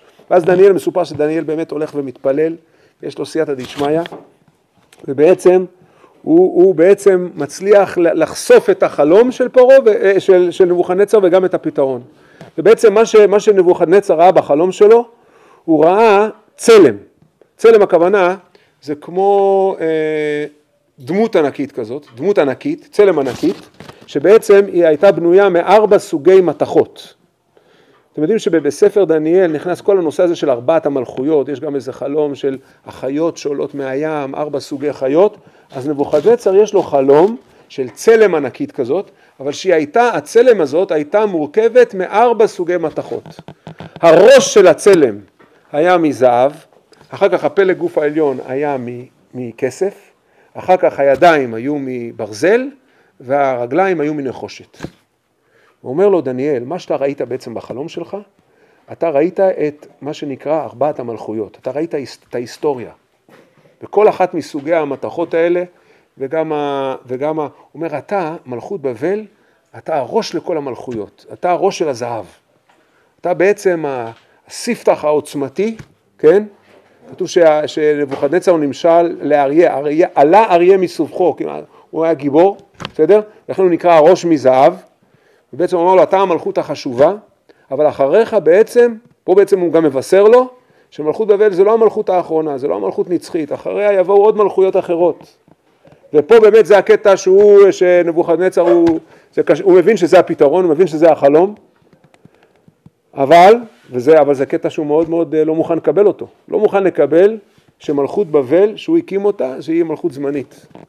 והתפיסה שלהם אז הייתה, התפיסה של האלים, שבעצם האלים זה כאלה שאתה יכול אה, להוריד להם את הידיים, אתה יכול להילחם נגדם, זה לא משהו מוחלט. וגם אם האלים ככה החליטו, אפשר להפר את עצת האלים. מה הוא עושה בעצם? מה הוא עושה? הוא בעצם הולך, ככה, ככה מתואר בספר דניאל, הוא הולך למקום, לבקעה ענקית. דארו לעצמכם בקעה ענקית, הכי גדולה שלהם, משהו של עשרות קילומטרים, מקום ישר, איזה פלטה, בסדר? של עשרות רבות של קילומטרים, בקעת, זה נקרא בקעת דורה, הולך לבקעת דורה, ובאמצע הבקעה הזאת הוא אוסף את כל הזהב של הממלכה שלו, טונות של זהב, טונות, טונות, טונות, טונות, טונות של זהב, והוא בונה צלם ענקית באמצע הבקעה, כמו שיש היום כל מיני פסטיבלים כאלה שעושים במדבר, אתם יודעים שזה משהו, כל מיני פולחנים כאלה. והוא באמצע הבקעה הזאת, הוא בונה צלם בגובה 60 אמה. 60 אמה זה משהו ברוחב עצום גם, משהו שהוא, הכל מזהב, כן? והצלם הזה זה בצורה של המלך, של, של מלך בבל. למה הוא עושה את זה? אומר המלבים, זה מופיע פה בדפים, למה הוא עושה את הדבר הזה? מה הוא רצה, מה הוא, ומה הוא עושה? הוא מביא, אין לו, אז אתם יודעים, המלכים לא היה להם בעיה להביא עמים מרחוק, שילכו חודשים, לא עניין אותם שום דבר, כאילו לא היה בג"ץ, לא היה שום דבר, עשו מה שהם רוצים.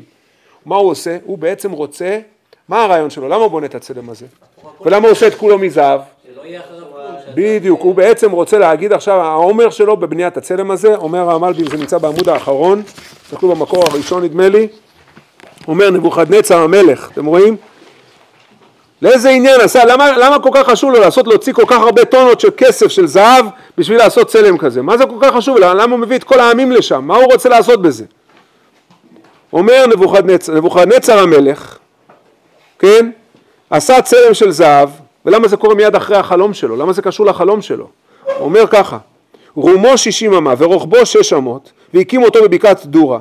כבר באר העם גאון ואחריו השר מערי, שרצה לבטל בזה הוראת החלום, אשר הודיע, כי הוא קיבל הודעה משמיים, כי נחרץ מהשמיים שאחר ראש הזהב, שהוא מלכות בבל, תבוא מלכות הכסף, הנחושת והברזל, שהם מלכים אחרים. עשה הוא פסל בפועל, דומה בתבניתו, להצלם אשר ראה בחלום, רק שהיה כולו מזהב, וציווה שכל העמים והלשונות ישתחוו אליו, כאילו כולם מקבלים עליהם ברצון את מלכות הזהב, שיהיה קיים לדור ודור לא יעבור. שבעצם הוא רוצה להראות שבעצם מלכות בבל היא נצחית. ואין לה, ואין לה ביטול, לכן שווה לו הדבר הזה, הוא בעצם עושה פעולה מורלית, הוא מביא את כל העמים, את כל הנציגים של כל העמים, ועושה שם סימפוניה אדירה וטקס עצום סביב, סביב הצלם הזה, הוא מכריח את כולם לסגוד לצלם הזה, ובעצם כאילו ליצור הכנעה אצל כל העמים, לשכנע אותם כאילו, נפשית ו- ומחשבתית, לא משנה איך שלא נקרא לזה, מעשית, שזהו, שמלכות בבל היא, היא מלכות טוטאלית, טוטליטרית בעצם. ואין, אין, אין, אף אחד לא יכול לאיים עליה בעצם. עכשיו בעצם האקט של ההשתחוואה פה, רבותיי, זה לא עבודה זרה. זה לא עבודה זרה, כי זה לא, הוא לא אמר שהוא אלוה, אתם מבינים? הוא לא אמר שהוא אלוה. הנושא פה הוא יותר מדיני, פוליטי, בסדר?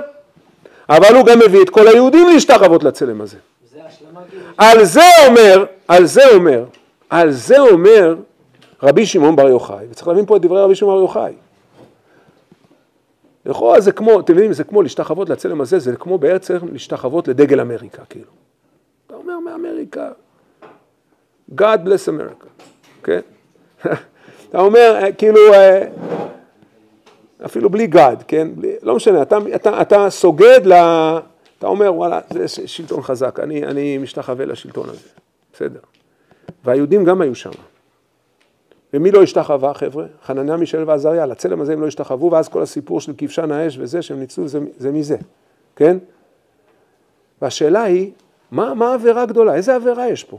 איזה עבירה הלכתית, כאילו, איזה בעיה הלכתית? למה? איך יכול להיות שרשב"י אומר שעל עבירה כזאת עם ישראל יתחייב כליה? זה הרי אפילו פחות מעבודה זרה, זה לא עבודה זרה, זה לא, זה לא אלוה.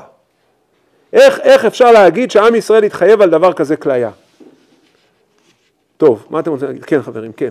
או, המהות של עם ישראל זה מלכת כהנים לגוי קדוש, שינהיג את כל האנושות ואת המציאות קדימה. כן. וברגע שעם ישראל אומר שהוא מועל במהות של התפקיד שלו להיות מלכת כהנים לגוי קדוש, להוביל את האנושות קדימה ולהוביל את שם השם בעולם, אז זו הבעיה. ברגע שהם כן. חושבים שתהיה ממלכה אחרת שתעשה את התפקיד הזה. אוקיי, בסדר.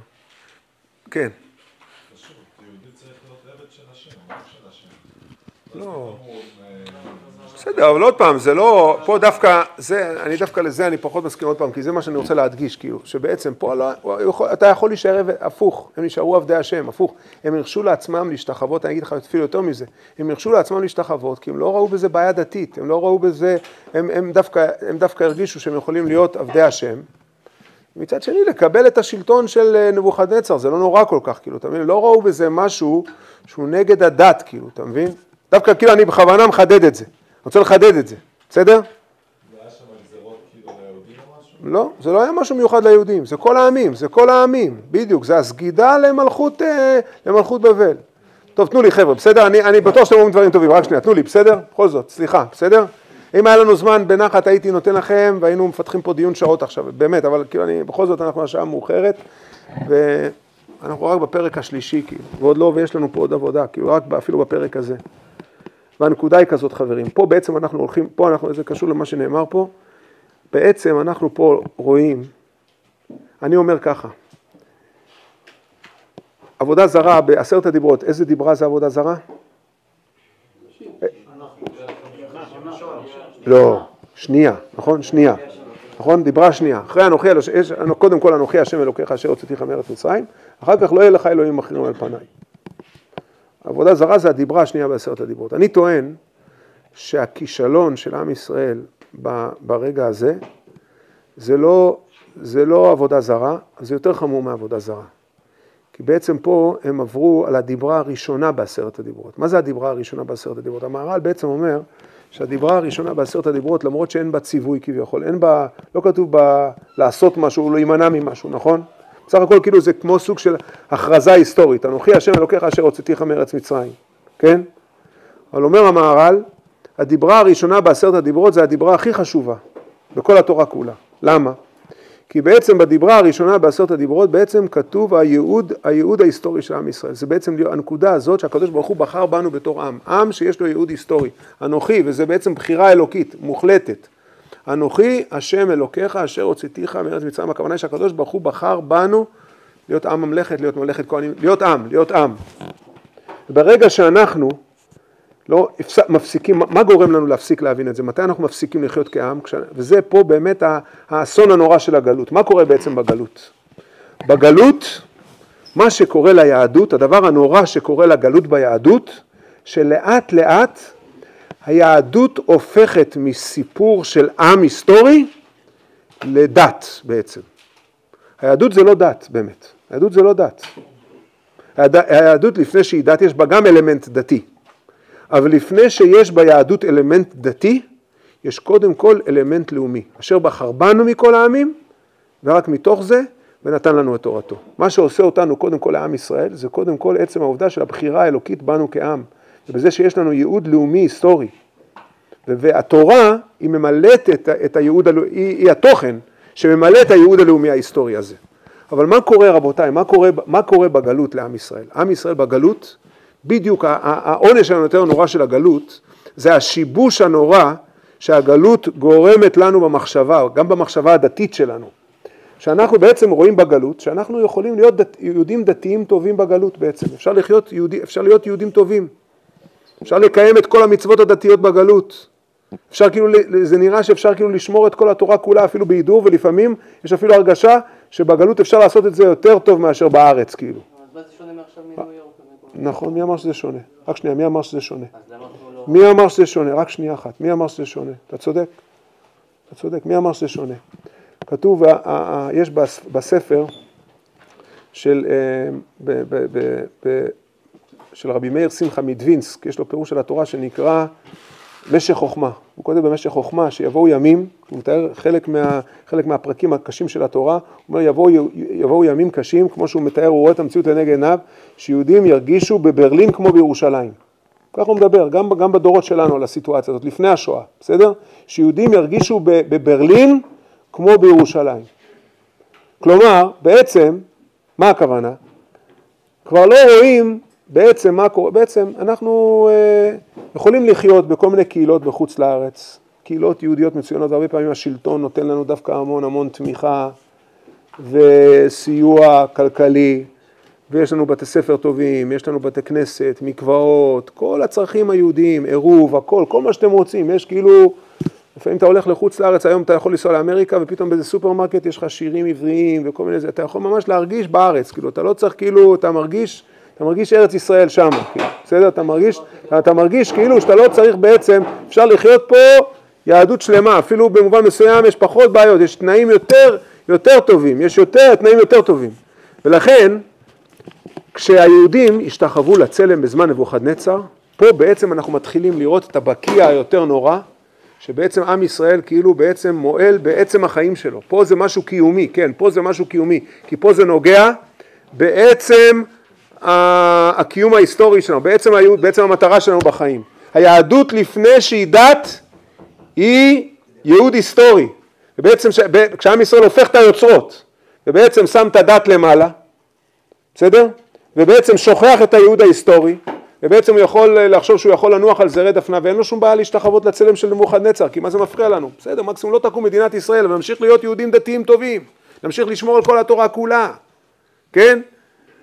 אז אין, אין שום בעיה, והפוך זה נתן להם את הגושפנקה, דווקא העובדה אולי שזה לא היה עבודה זרה, הם הרגישו בסדר עם זה שהם משתחווים לצלם.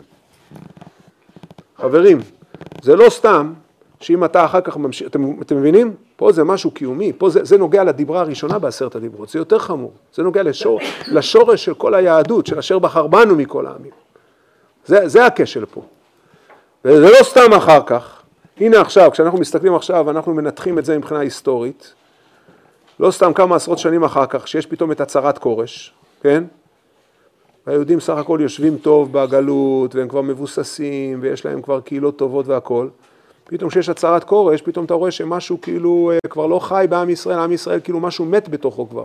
משהו מה, מציפיית הישועה והנושא הזה של ציפית לישועה וציפית להתגשמות חזון הנביאים בימיך, והם רואים שעבר כבר 70 שנה והכול, זה לא סתם שפתאום הם לא, הם לא מתעוררים לעלות, לא, הם לא קמים כאיש אחד בלב אחד לעלות, לארץ ישראל. אבל בואו נלך עוד קדימה ונראה שבעצם הכל פה זה, יש פה תמונה אחת, יש פה, כל, כל הדיון הזה בתוך בית מדרשו של, של רשב"י, בעצם יש פה קו אחד של מחשבה, תכף אנחנו נראה. מה, מה אמרו בעצם, ופה אנחנו, פה עכשיו אנחנו יכולים להגיד את הדברים הכי קשים, בסדר? את הדברים הכי קשים. אני אגיד את זה בקצרה. מה בעצם אמרו תלמידיו של רשב"י? למה התחייבו שונאיהם של ישראל שבאותו הדור כליה? על מה הם הצביעו? על, על, ה- על הסעודה של אחשוורוש. ובעצם עכשיו אנחנו נפתח אה, דיון על הסעודה הזאת. מה בעצם היה בסעודה הזאת ומה ההיבטים של הסעודה הזאת. ופה אנחנו נראה באמת שהסעודה הזאת, זה לא סתם תלמידיו של רשב"י, הם אמרו שבעצם עם ישראל התחייב כליה. אנחנו נראה בעצם במובן מסוים שהסעודה של אחשוורוש זה היה כאילו ה... אני אומר, זה כמו עד עכשיו, אם אם עם ישראל היה עכשיו חולה אנוש, זה כאילו, ה... זה כאילו מה שנקרא וידוא הריגה, בסדר? בעצם מה שהמן רוצה לעשות בסעודת אחשוורוש, זה הכל היה, כתוב במדרש שהכל היה, הסעודה הזאת, זה היה תוכנית של המן. היה פה תוכנית מאוד מאוד מרושעת של המן, בעלילה גדולה בהמן. המן תכנן את ה... המן הוא היה האסטרטג מאחורי המשתה הזה. מה המן רצה לעשות? מה היה התוכנית שלו? אז יש הרבה מקורות בחז"ל, נכון? אתם אמרתם קודם, ישר כשאתה חושב על המשתה הזה של אחשוורוש, אתה בטוח שהבעיה שמה, זה היו בעיות דתיות, נכון? היו שם בעיות דתיות, שמה, ש... שלא, שלא היה כשר, והיה שם יין נסך, והיה שם ערבוביה, והיה חוסר צניעות, וכל הדברים האלה, נכון? זה, זה תמיד המחשבה הראשונה שבאה לנו, שהיה שם בשר טרף, או כל מיני דברים כאלה, שזה הכוונה, נהנו, מס- הם נהנו, מה, הם נהנו מה, מהטרף הזה, כן? אבל יש הרבה מקורות בחז"ל, חברים, הרבה מקורות, זה מאוד מאוד מבוסס הכיוון הזה, ולא סתם שיש גם הרבה פרשנים שהלכו בכיוון אחר לגמרי, והם אומרים בדיוק הפוך, הם אומרים שדווקא הסעודה הזאת, וזה אולי גם היה הסיבה שמשכה את היהודים לשם, וכתוב שכל הרבנים אמרו ליהודים ללכת לסעודה כי זה קידוש השם, ככה כתוב ברב צדוק. למה זה קידוש השם? כי דווקא הפוך, כל היה שם גלת כושר, זה הכל היה מה שנקרא, זה היה הכי מודר שיכול להיות מבחינה דתית, הסעודה הזאת. היה שם, כיד הדמיון שלכם, אתם יכולים לדמיין, היה שם הפרדה בין גברים לנשים, היה שם את כל סוגי הכשרויות, כל אחד היה בד"ץ שושן, היה הרב מחפוד, היה רבנות, כל אחד יכל, מהדרין, מהדרין כזה, היה ירקות בלי, בלי חרקים, גוש קטיף, היה שם, היה הכל, היה סלט, הכל מה שאתם רוצים היה שם. היה שם שטיבל שיכולת להתפלל, היה שם איזה בית מדרש כזה בצד, שאתה יכול ללכת וללמוד פה ושם, וכל האוכל היה רק מלצרים יהודים, וכל היין היה יין, היה, כל, כל היה עם השגחה, לא היה שם שום דבר שבעצם הפוך, והרבנים בדרשות, בכל העלונים, בעולם קטן ובכל העלונים לפני ה, לפני ה, בשבת שלפני הסעודה הזאת, הרבנים, באמת ככה רב צדוק אומר, שזה אומרים זה היה קידוש השם, סוף סוף יש לנו מלך כזה, שהוא כל כך דואג לצרכים של היהודים, הוא מקים לנו פה רשתות חינוך, ומקוואות, ובתי כנסת מפוארים, ותלמודי תורה, יש לנו פה חיים דתיים מעולים בשושן הבירה. ודווקא זה היה, הם הרגישו שהם הולכים לשם לקדש שם שמיים בדבר הזה. יכירו וידעו כל יושבי תבל, ושהגויים דווקא מקבלים אותנו. והם הולכים לסעודה הזאת, והם נמצאים באקסטזה אפילו אה, יהודית, כאילו, בסדר? באקסט- באקסטזה דתית. ואז, בלי לדעת מראש, בסדר? בלי לדעת מראש, שנייה אחת, שנייה. לא, אני רוצה שתדמיינו את זה, בסדר? ועוד, אני אגיד לכם עוד כמה דברים. ורגע, לפני שאני, לפני שאני אגיע ל... לפני שאני אגיע ל, ל, כאילו מה שנקרא לפואנטה, בסדר? מה קורה שם? יותר מזה, חז"ל אומרים, יש שאלה מאוד מעניינת, אני, אני אוסיף פה כאילו זה כאילו קצת מגביר את העוקץ של כל הדבר הזה. חז"ל שואלים, המהר"ם שיף, יש פה פעם מצאתי באמת פנינה כזאת, בסדר? מסוג הדברים, אתה נופל על איזה מקור, זה פנינה. זה מק... כאילו סוג של, אני לא יודע, מקרה או שניה, קצת מחפש. המהר"ם שיף, אתם רואים פה בעמוד שמונה, הגמרא שואלת, המהר"ם שיף שואל שאלה מאוד מעניינת. הוא שואל, יש שם, נכון, במגילת אסתר יש הרבה פירוט של כל הדברים שהיו שם בסעודה, על כל הרהיטים ועל כל האוכל ועל כל הזה וכל, וכל התיאורים שהיה שם, וכלים מכלים שונים, נכון, יש שם את ה... אה, בוט, נכון, יש שם את כל, את כל התיאורים של, אה, ש- שמתוארים שם, של כל הפאר שהיה שם בסעודה. אבל דבר אחד אומר, אומר ה- הרם שיף, למה לא אמרו, למה לא מוזכר במגילה שהיה אה, זמר, שהיה כלי זמר בסעודה הזאת? לא מוזכר שום דבר על כלי זמר בסעודה. שלא היה מוזיקה שם. למה, למה לא, למה המגילה לא מפרטת את זה? שואל המהר"ם שיף. אתם רואים? מה שלא היה כלי זמר אצל הסעודה הזאת. למה לא היה מוזיקה? שנייה אחת. למה לא, למה לא היה מוזיקה בסעודה הזאת? על הדבר הזה אומר המהר"ם שיף שלושה תירוצים. תירוץ ראשון, הוא אומר, שבאמת מוזיקה זה בעיה, כל אחד יש לו את הטעם שלו, אחד אוהב אה, חסידי, אחד אוהב עברי, אחד אוהב דיסקו, אחד אוהב ג'אז, אחד אוהב זה, לכן צריך לעשות שם כרצון איש ואיש זה בעייתי, אתה לא יכול לצאת ידי חובת כולם, לכן הוא העדיף לא לשים מוזיקה, לא, לא להיכנס לעניין הזה.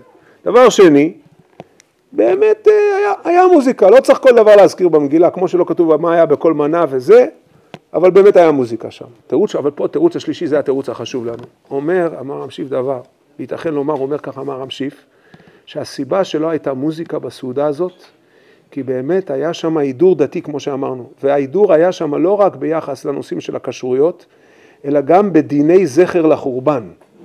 וכתוב, יש, יש פסוק בנביאים, בשיר לא ישתו יין, הכוונה היא, כשעושים סעודות, יש היום אגב חסידויות שעד היום מקפידים מאוד, אפילו בחתונות, לא לעשות תזמורת רועשת כמו שאנחנו רגילים, אלא להביא רק איזה מין אורגן או רק תופים או משהו כזה, למה? כי זה כמו הלכות זכר לחורבן. שאנחנו עדיין, עדיין, כל עוד לא נבנה בית המקדש, לא, יכול, לא יכולים באמת, רק אז ימלא שחוק פינו, רק כשיהיה בית המקדש אנחנו נצא בשמחה שלמה, אבל כל עוד בית המקדש, כמו שעושים בבית, המעל המעל הקיר, יש כל מיני הלכות של זכר לחורבן, ואחת ההלכות של זכר לחורבן זה קצת למתן את גילויי השמחה שלנו במסיבות ובכל מיני דברים כאלה, בגלל שאנחנו זוכרים את ה... כמו שחתן וכלה, נכון? אומרים בשיא השמחה, אומרים אם אשכחך ירושלים, יש כאלה מביאים אפילו אפר, שמים לראש של החתן, לזכור את, ה, לזכור את החורבן. אז אומר המהר"ם שיף, ש, שכל כך הידרו שם בהלכות, לא סתם בהלכות, באיזה הלכות הידרו שם? הידרו בסעודה הזאת בהלכות של זכר לחורבן. גם בתחום ההלכתי הזה היה הידור בסעודה הזאת, אוקיי? זאת אומרת היהודים הרגישו כל כך גוואלד שם, כל כך, אה, כל כך אה, במציאות מהודרת, שאפילו דיני זכר לחורבן היה אפשר לקיים שם בהידור. לא היה מוזיקה שם, זכר לחורבן.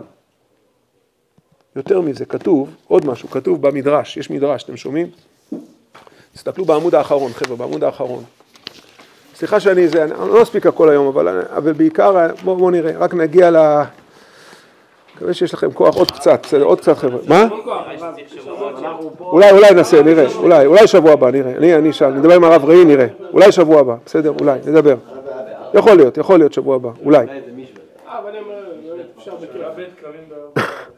לא, לא, לא, לא היום, לא היום, לא, לא, לא היום, לא נספיק היום, אי אפשר, אי אפשר היום, אי אפשר היום, לא היום, נראה, נראה. מקסימום תשלימו מהספר, בואו נראה, בואו נראה, חבר'ה, רק שנייה חבר'ה, בואו נראה, רק שנייה חבר'ה, בואו נראה, רק רגע, רק רגע. כתוב ככה, כתוב, אתם שומעים? כתוב באסתרה במקור 2 בעמוד 16, כן? בערותו את עושר כבוד מלכותו. מה זה, מה זה בערותו? מה הוא הראה להם? שאל את השם, מה הוא הראה להם? זה בסעודה, מה הוא הראה להם? מה זה עושר כבוד מלכותו? אז יש כל מיני, יש כל מיני דעות שם, אתם שומעים? יש כל מיני, יש דעה כזאת, יש דעה כזאת. אומר רבי יהודה בר רבי סימון, מה הוא הראה להם? מה הוא הוציא להם בסעודה שם? מה, מה היה איזה מאכל מיוחד? כאילו איזה מאכל באמת מיוחד, איזה משהו כזה הסאדו כזה, מה, מה, מה הוא הוציא להם שם בסעודה? מה, מה באמת תפס אותם שם, כן? אומר, רבי יהודה בר רבי סימון, מה זה עושר כבל מלכותו? אמר, סעודת ארץ ישראל הראה להם. כלומר, הוא הוציא להם כאילו מאכלים של ארץ ישראל, הוציא להם, אני יודע מה, פירות של שבעת המינים, חומוס, פלאפל, בדיוק, שווארמה, לא יודע מה, כאילו מאכלים אה, ארץ ישראלים כאלה, שירגישו ממש בארץ ישראל. זאת אומרת, בסעודה, תראו מה זה, הקפידו על דיני זכר לחורבן. תראו, למה? אומר הרד"ל, אתם שומעים? הרד"ל זה אחד מהמפרשים של המדרש. אך העיקר, שכל הכוונה היה לחבב הסעודה על ישראל. מה הוא רצה? וכמו שכתוב בילקוט, שכל הסעודה הייתה בעצת המן. מי שעמד מאחורי זה, כל המוח מאחורי הסעודה הזאת זה היה המן. שכל הסעודה הייתה בעצת המן להכשיל את ישראל. לכן נשתדל להכין כל צורגי הסעודה ממאכלי ארץ ישראל. למה? מה הוא רצה שהם ירגישו? כמו אילו היו בארצם במקומם, בכדי לשמח לבבם שתזוח דעתם. זאת אומרת, הוא רצה, הוא רצה ממש לייצר אצל היהודים את הנחת הכי גדולה שיכולה להיות להם בגלות כאילו. שאתה אפילו יכול להיעדר בסעודה כזאת, מלך, מלך גוי, נותן לך להיעדר בדיני זכר לחורבן. הוא מביא לך אפילו אה, מאכלים של ארץ ישראל, אוקיי? אבל שימו לב, פה יש משהו פסיכולוגי מאוד מאוד עמוק שאני רוצה שתבינו אותו בעצם. זה נקרא וידוא הריגה. עכשיו מה הוא עושה להם? מה הוא עושה? מה אחשוורוש עושה באמצע? מה עושה, מה עושה, חברים, אתם זוכרים? זוכרים אתמול ראינו איך עם ישראל התרגש מהכלים, נכון? כלי המקדש זה היה כאילו משהו מיתי כזה, זה היה, זה היה משהו שעם ישראל דאג לכלים, נכון? ראינו את זה אתמול, הוא דאג לכלים יותר מהאנשים. שימו לב מה קורה אחרי משהו כמו 60 אה, שנות גלות, בסדר? מה קורה? באמצע הסעודה הזאת, אחרי כל, ה... אחרי כל ההכנה הנפשית הזאת, בסדר? שיש בה הרבה מאוד אלמנטים פסיכולוגיים עמוקים, תוך כדי הסעודה, בשנת שלוש למולכו, אחרי שאחשוורוש חישב את השבעים שנה, נכון שעברו השבעים שנה, הוא מוסיף עוד שנים, כמו שהגמרא מסבירה את זה, מה הוא עושה באמצע הסעודה? פה עכשיו זה סעודה, לא כמו שהיה של בלשצר, שהיו שם רק הגויים. פה מי נמצא בסעודה? כל, כל יהודי שושן, היהדות שושן נמצאת בסעודה הזאת. מה הוא עושה באמצע הסעודה? הוא מוציא את כלי המקדש. מוציא את כלי המקדש. איך אמרו הגשש החיוור? אף אחד לא קם. מה, לא, לא, זה לא צחוק, זה לא מצחיק, מה הכוונה? זה עצוב, לא באמת זה עצוב, כאילו אני אומר את זה, באמת, מה הכוונה אף אחד לא קם? הכוונה היא שבעצם המן, המן, הצליח להרוג את היהדות כאילו בעצם. מה שהיה עד לפני 60 שנה, כשהיו, כשעם ישראל היה שומע על כלי המקדש, היה רועד כאילו, הוא הביא אותם למצב כזה שהם היו כבר כל כך מאוהבים ויושבים טוב בגלות, שאפילו כלי המקדש כבר זה לא דגדג להם, כאילו, זה, זה כאילו הרג אותם מבפנים, אתם מבינים? הרג את הנפש הישראלית, כאילו. הפך אותנו לדתיים, ושהעולם הדתי שלנו כולל אפילו תפילות על בית המקדש, אבל כשבעצם לא אכפת לנו מבית המקדש באמת, אתם מבינים? זה נורא, זה נורא, אתם מבינים את הדבר הנורא פה? זה, זה, זה נורא, זה כאילו האלמנטים הדתיים של היהדות, יכולים לכלול אפילו הלכות שיש בהם כאילו כביכול ציפייה לגאולה ותפילות על ירושלים, אבל בעצם מבחינת הריאל, מבחינת החיים הריאליים, הנפשיים שלך, תחושות היום יום שלך, הרגשות שלך, אתה רחוק מזה כרחוק מזרח ממערב, זה מת אצלך בפנים, אתם מבינים? זה הופך את כל היהדות בעצם לדת חיצונית בעצם, שהמהות של היהדות היא מתה. כן, מה אתה רוצה לשאול? זה חמור, נכון? זה חמור, אבל תכף נראה, זה עוד לא, לא אמרתי את הדברים הכי חמורים. תכף נראה את הדברים של החתם סופר, חבר'ה, כל פעם אני קורא אותם, אני רועד, באמת, כי אם, אם עד עכשיו זה נשמע חמור, את הדברים הכי חמורים, תכף יגיד החתם סופר. בסדר? צריכים, רק את החתם סופר אנחנו צריכים. כי באמת הוא המסביר הגדול של כל, ה, כל הסיפור של המגילה. כן. שמה? למה בשוגג? מה זה? סליחה? לא, מה זאת אומרת? אבל, הוא הביא אותם לסיטואציה, מה זה בשוגג? שמע, יש פה, סיטואציה. בעצם מה שאנחנו אנחנו נראה, אנחנו נראה, תכף אני אראה לכם את זה. רש"י אומר, כתוב במגילה, כתוב מרדכי ידע את כל אשר נעשה. אומר רש"י, לא יודע אם יש לי את זה, לא יודע אם זה מופיע פה בדף, אבל כתוב, רש"י אומר ככה, בעל החלום אמר לו, בעל החלום אמר לו ככה, מרדכי ידע את כל אשר נעשה, כתוב ויהי שושן נבוכה בסוף פרק ג' בפתיחת פרק ד', ומרדכי ידע את כל אשר נעשה. אומר רש"י, תסתכלו ברש"י, שבעל החלום אמר לו שהסכימו העליונים לכך, מפני שהשתחוו לצלם ומפני ש- שנהנו מסעודתו של אותו רשע. מה זה הרש"י הזה? כאילו נכון, הרי אנחנו ראינו שזה מחלוקת אה, רבי שמעון בר יוחאי ותלמידיו, נכון? איך אומרים תמיד, טוב ציפור אחת ביד מאשר ש... אם, אם, אם כל תירוץ הוא לא טוב, זה שאתה מחבר את שני התירוצים ביחד, זה לא עושה את התירוץ יותר טוב, נכון? עדיף, אם, אם, אם אף אחד מהתירוצים הוא לא מספיק טוב, נכון כי יש קושייה עליו, זה לא עוזר שאתה מצרף אותם ביחד. אבל מה בעצם, מה בעצם רש"י אומר? רש"י בעצם אומר, יש פה קו מחשבה, יש פה, יש פה דרך נוספת לקרוא את הגמרא, שבעצם אלו ואלו דברי אלוקים חיים, ובעצם רשב"י ותלמידיו הם בעצם מתארים תהליך, מתארים תהליך, שההתחלה שלו זה בעצם מה שאמרנו קודם, זה ההשתחווה על הצלם, מה שמתחיל עשרות שנים לפני כן, אבל התהליך הזה זה התהליך של הגלות, הגלות הורגת את עם ישראל, הורגת את היהדות. זה מתחיל בעצם, זה מתחיל בעצם בזמן ההשתחווה על הצלם, זה נמשך בזמן הצהרת כורש, כשאתה רואה שעם ישראל כבר זהו, כבר לא חם, כבר לא מתעורר, כשיש את הצהרת כורש לעלות לארץ ישראל, אבל הווידוא הריגה, ותכף נראה, זה עוד לא, עוד לא הגענו לזה, הווידוא הריגה של עם ישראל, של השיא של ההמתה של הגלות, של היהדות בגלות, זה בסעודה הזאת.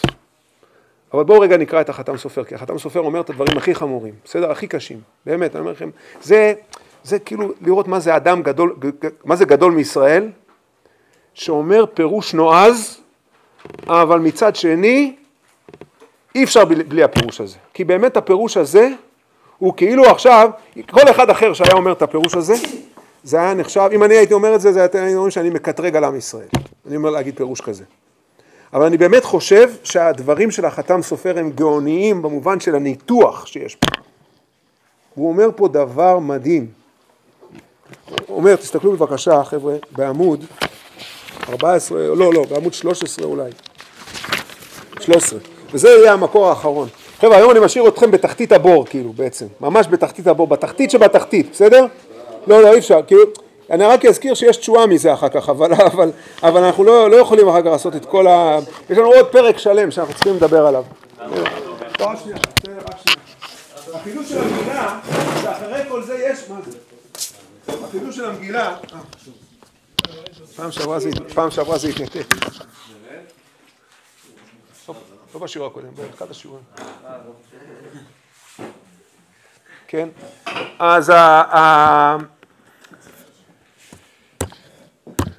אומר, אני לא זוכר מה אמרתי, אבל אומר החתם סופר ככה, תסתכלו, אומר החתם סופר דברים מאוד מאוד קשים, שאני חושב שהם מאוד נועזים, אבל מצד שני, יש בהם איזה היגיון מאוד מאוד עמוק, ולא סתם צריך כתפיים של החתם סופר להגיד דברים כאלה, כמו שכתובים פה עכשיו. וזה החתם סופר שהוא בצד שמאל למטה, יש פה שני חתם סופר, אתם רואים? החתם סופר על המגילה, בצד שמאל, בסדר? שיש פה שני עמודות, בסדר? הנה כתיב, אתם רואים את זה? בואו נקרא את זה ביחד. חבר'ה, זה דברים, תחזיקו חזק עכשיו, בסדר? כי זה דברים מאוד מאוד קשים מה שהוא אומר פה עכשיו החתם סופר.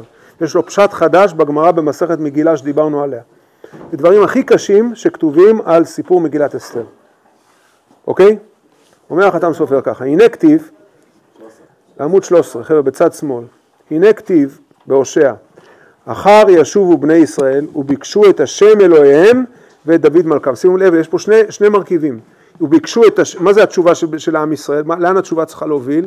שהם יבקשו גם את השם אלוהיהם וגם את דוד מלכם. הכוונה היא גם את המקדש וגם את המלכות, גם את הקודש, זה נקרא, כמו, כמו בלשון של הרב, האידאה האלוקית והאידאה הלאומית, ביחד.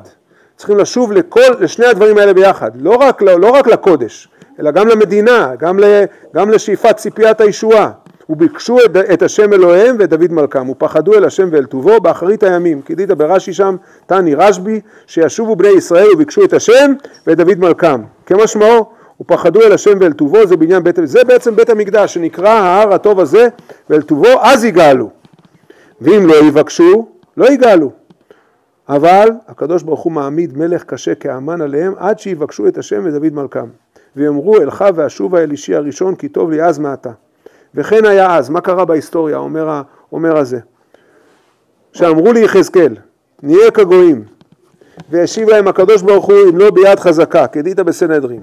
עכשיו עכשיו הוא כאילו תכלס, עכשיו הוא מתחיל לתאר מה קורה בסיפור המגילה.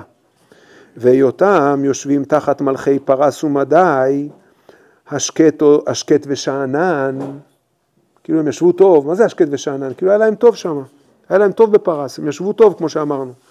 אפילו היה להם חיים דתיים טובים.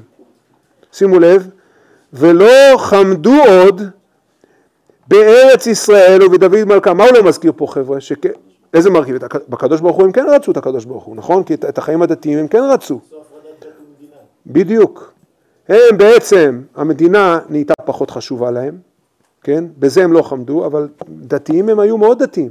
הם אפילו היו דתיים בתחום של זכר לחורבן, נכון? הם אהבו לאכול פירות ארץ ישראל והכל, אבל הם, אפילו הם היו מאוד מאוד קפדנים בקוצו של יוד, גם בדיני זכר לחורבן, אבל הם לא בפועל, בנפש שלהם, הם לא חמדו עוד בארץ ישראל ובדוד מלכם. שימו לב עכשיו, תקראו, המילים האלה עכשיו זה מילים שצריך לקרוא אותם ברעדה באמת, כאילו זה... ודאגו וחרדו, שומעים? אולי יגיע זמן שבעים שנה. מה אומר פה החתם סופר? אנחנו חשבנו עד עכשיו שרק הרשעים, נכון? רק אה, בלשצר ואחשוורוש, הם היו אלה שרצו להראות שהשבעים שנה כבר עברו ולא לא יצאו אל הפועל. אבל מי הוא מדבר פה עכשיו, חברים? הוא מדבר פה על עם ישראל, על היהודים. היהודים דאגו וחרדו שמא יגיע השבעים שנה, הם, הם לא רצו, הם לא רצו, הם כבר לא רצו, אם הציפייה לישועה זה להתגשמות חזון הנביאים בימיך, הדבר האחרון שהם רצו זה, זה שיופיע דברי הנבואה. שמא הם ייאלצו כאילו לעלות לארץ ישראל. ודאגו וחרדו, היה להם חרדה מזה, שזה יגיע המצב הזה. אתם מבינים מה הגלות עשתה להם? וכל זה אפשר, אפשר לדאוג ולחרות ולהמשיך לקיים את דיני זכר לחורבן בהידור, זה לא קשור, אתם מבינים? אתם מבינים את המצב, את הדיסוננס הזה, את ה, את ה, איך שאתה יכול להכיל בתוך הנפש שלך סתירה פנימית, אתם מבינים את זה? לא, אתם מבינים את זה? חשוב, שאני, חשוב לי שתבינו את הפסיכולוגיה של זה. זה המן, המן הוא היה גאון, הוא היה גאון. הוא יצר את המצב הזה. זה נקרא וידוא הריגה כמעט, בסדר? והרי כמן, הרי לפנינו, מה אנחנו רואים? מה קרה גם בפועל בהיסטוריה? כמה עלו כבר לארץ? בפועל. הרי כמן, שהגיע הזמן, לא עלו אלא ארבע ריבו, ומהלווים לא עלו כלל, וכנסם עזרה, כמבואר בעזרה. ועל כן, עכשיו תראו מה זה. מה שאלו, אתם זוכרים, כש... מי אמר את זה הרי את הסיבה הזאת? שהם הם נהנו מסעודתו של אותו רשע, נכון? מה, מה הקשה רשב"י? שזה נוגע, מה, זה, זה, זה היה הסברה הרי שהתלמידים אמרו, נכון? מה אמר להם רשב"י? הרי זה רק נוגע, זה רק יהדות שושן. תראו עכשיו מה הוא אומר. תראו מה הוא אומר. ועל כן, כשחישב אחשורוש, תראו מה זה, זה, זה כאילו, זה כאילו, אני אומר לכם, זה, זה, זה חריף מאוד. ועל כן, כשחישב אחשורוש 70 שנה ולא מפרקה ולא נגאלו, אמר, תו ודאי לא מפרקה, נכון? כמו שהגמרא במגילה מתארת, שהוא, שהוא אמר שהם לא יגאלו יותר. ועשה משתה. אזי האמינו כל ישראל בחשבונו. מה הכוונה? הם רצו להאמין בחשבון, הם, הם, הם, הם, הם אמרו שהוא צדק. אבל מי זה כל ישראל חברים? כל ישראל לכאורה הכוונה היה היהודים בשושן, נכון? אבל תראו מה הוא אומר. ואל תטמע, שהרי אמרו חז"ל, גם דניאל חשב את ה... ופשוטי העם שמחו ונהנו. והעם שבכל העולם, מה הכוונה העם שבכל העולם? העם היהודי, לא רק אלה בשושן. הוא כאילו מתרץ את הקושייה של רשב"י על תלמידיו. וכשהוא אומר שהם נהנו מסעודתו של אותו רשע, הוא אומר הכוונה היא לא רק יהודי שושן, הכוונה שאכלו שם בסעודה, אלא הכוונה כל יהדות העולם נהנתה שהסעודה הזאת התקיימה. כי בסעודה הזאת כאילו אחשורוש הכריז שאין גאולה יותר. והם נאנחו, כל, היהודים בעולם כאילו נשמו לרווחה. לא צריך יותר לעלות לארץ ישראל. אחשורוש עשה לנו את העבודה כאילו. אתם מבינים? מה זה, זה נועז, נכון? זה פירוש נועז מאוד, נכון? זה נועז, נכון? זה נקרא. זה כאילו, אם מישהו מאיתנו היה אומר פירוש כזה, זה היה נקרא לקטרג על עם ישראל, נכון?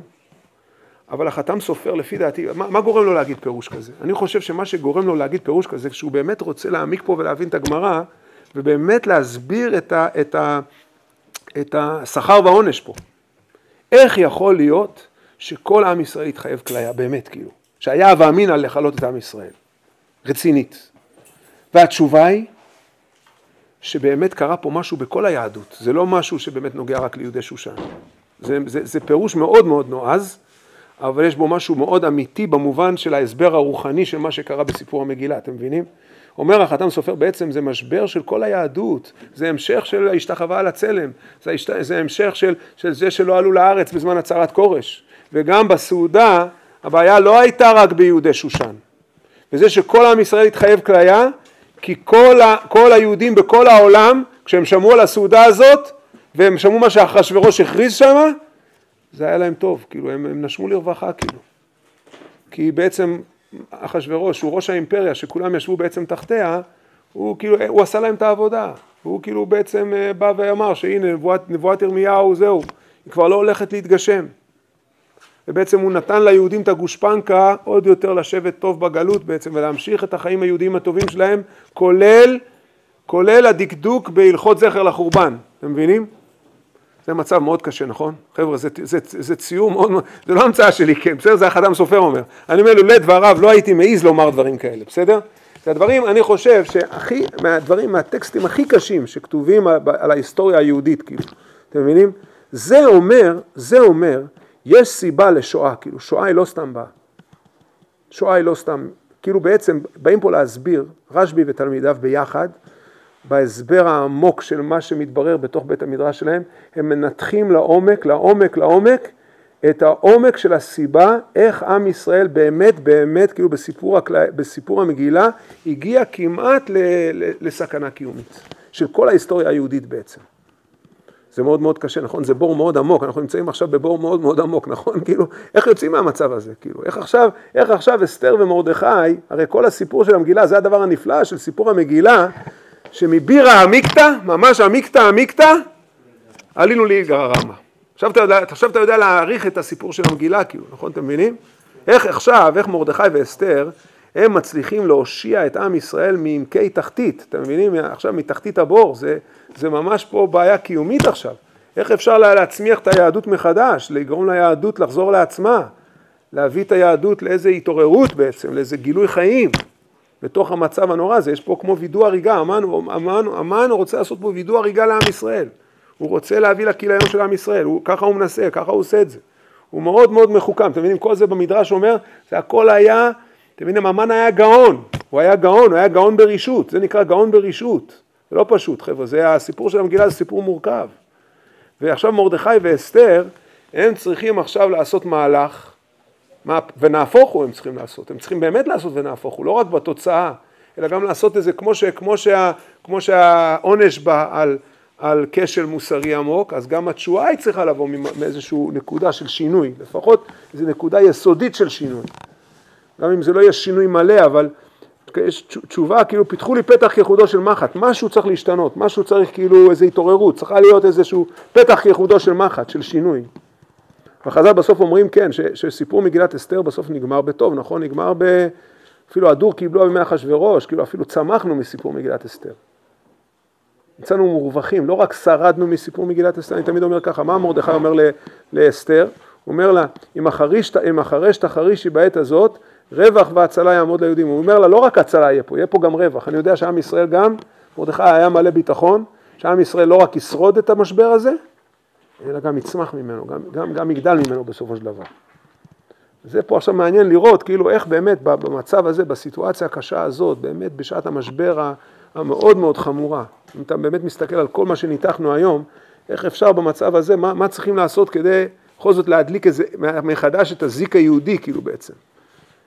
את הזיק היהודי ש, שמחזיר את עם ישראל לעצמו, שבונה מחדש את התודעה הלאומית ואת ההבנה שאנחנו, שהיהדות זה לא דת, אלא זה קודם כל חיים של אומה, זה לאומיות וזה זה קשר לארץ ישראל, בסדר?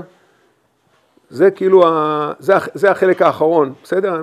זה הכיוון כאילו בעצם, שזה בעצם הדבר שבעצם מרדכי ואסתר מחוללים אותו. זה ה... זה ה צריך עכשיו להראות את, ה, את הנקודות שבעצם איפה, איפה הם פועלים את הדבר הזה. בסדר? אבל זה, זה הנקודה המרכזית פה, עכשיו תראו איך בעצם כל שלושת הפרקים, אי אפשר היה להגיע עכשיו להבין את הדברים של החתם סופר, אם לא היינו עושים את כל המסע הארוך הזה, אתם מבינים? כל מה שלמדנו, זה בעצם, זה נותן עכשיו פרספקטיבה חדשה לגמרי על סיפור מגילת אסתר, נכון? זה כאילו, לא רק סתם איזה גוי התרגז פה וזה, זה יש פה משהו הרבה הרבה יותר עמוק, הרבה יותר מהותי, וזה רציני גם, זה חמור, זה חמור בצורה רצינית, כאילו, הסיפור פה, בסדר? מובן, חברים? טוב.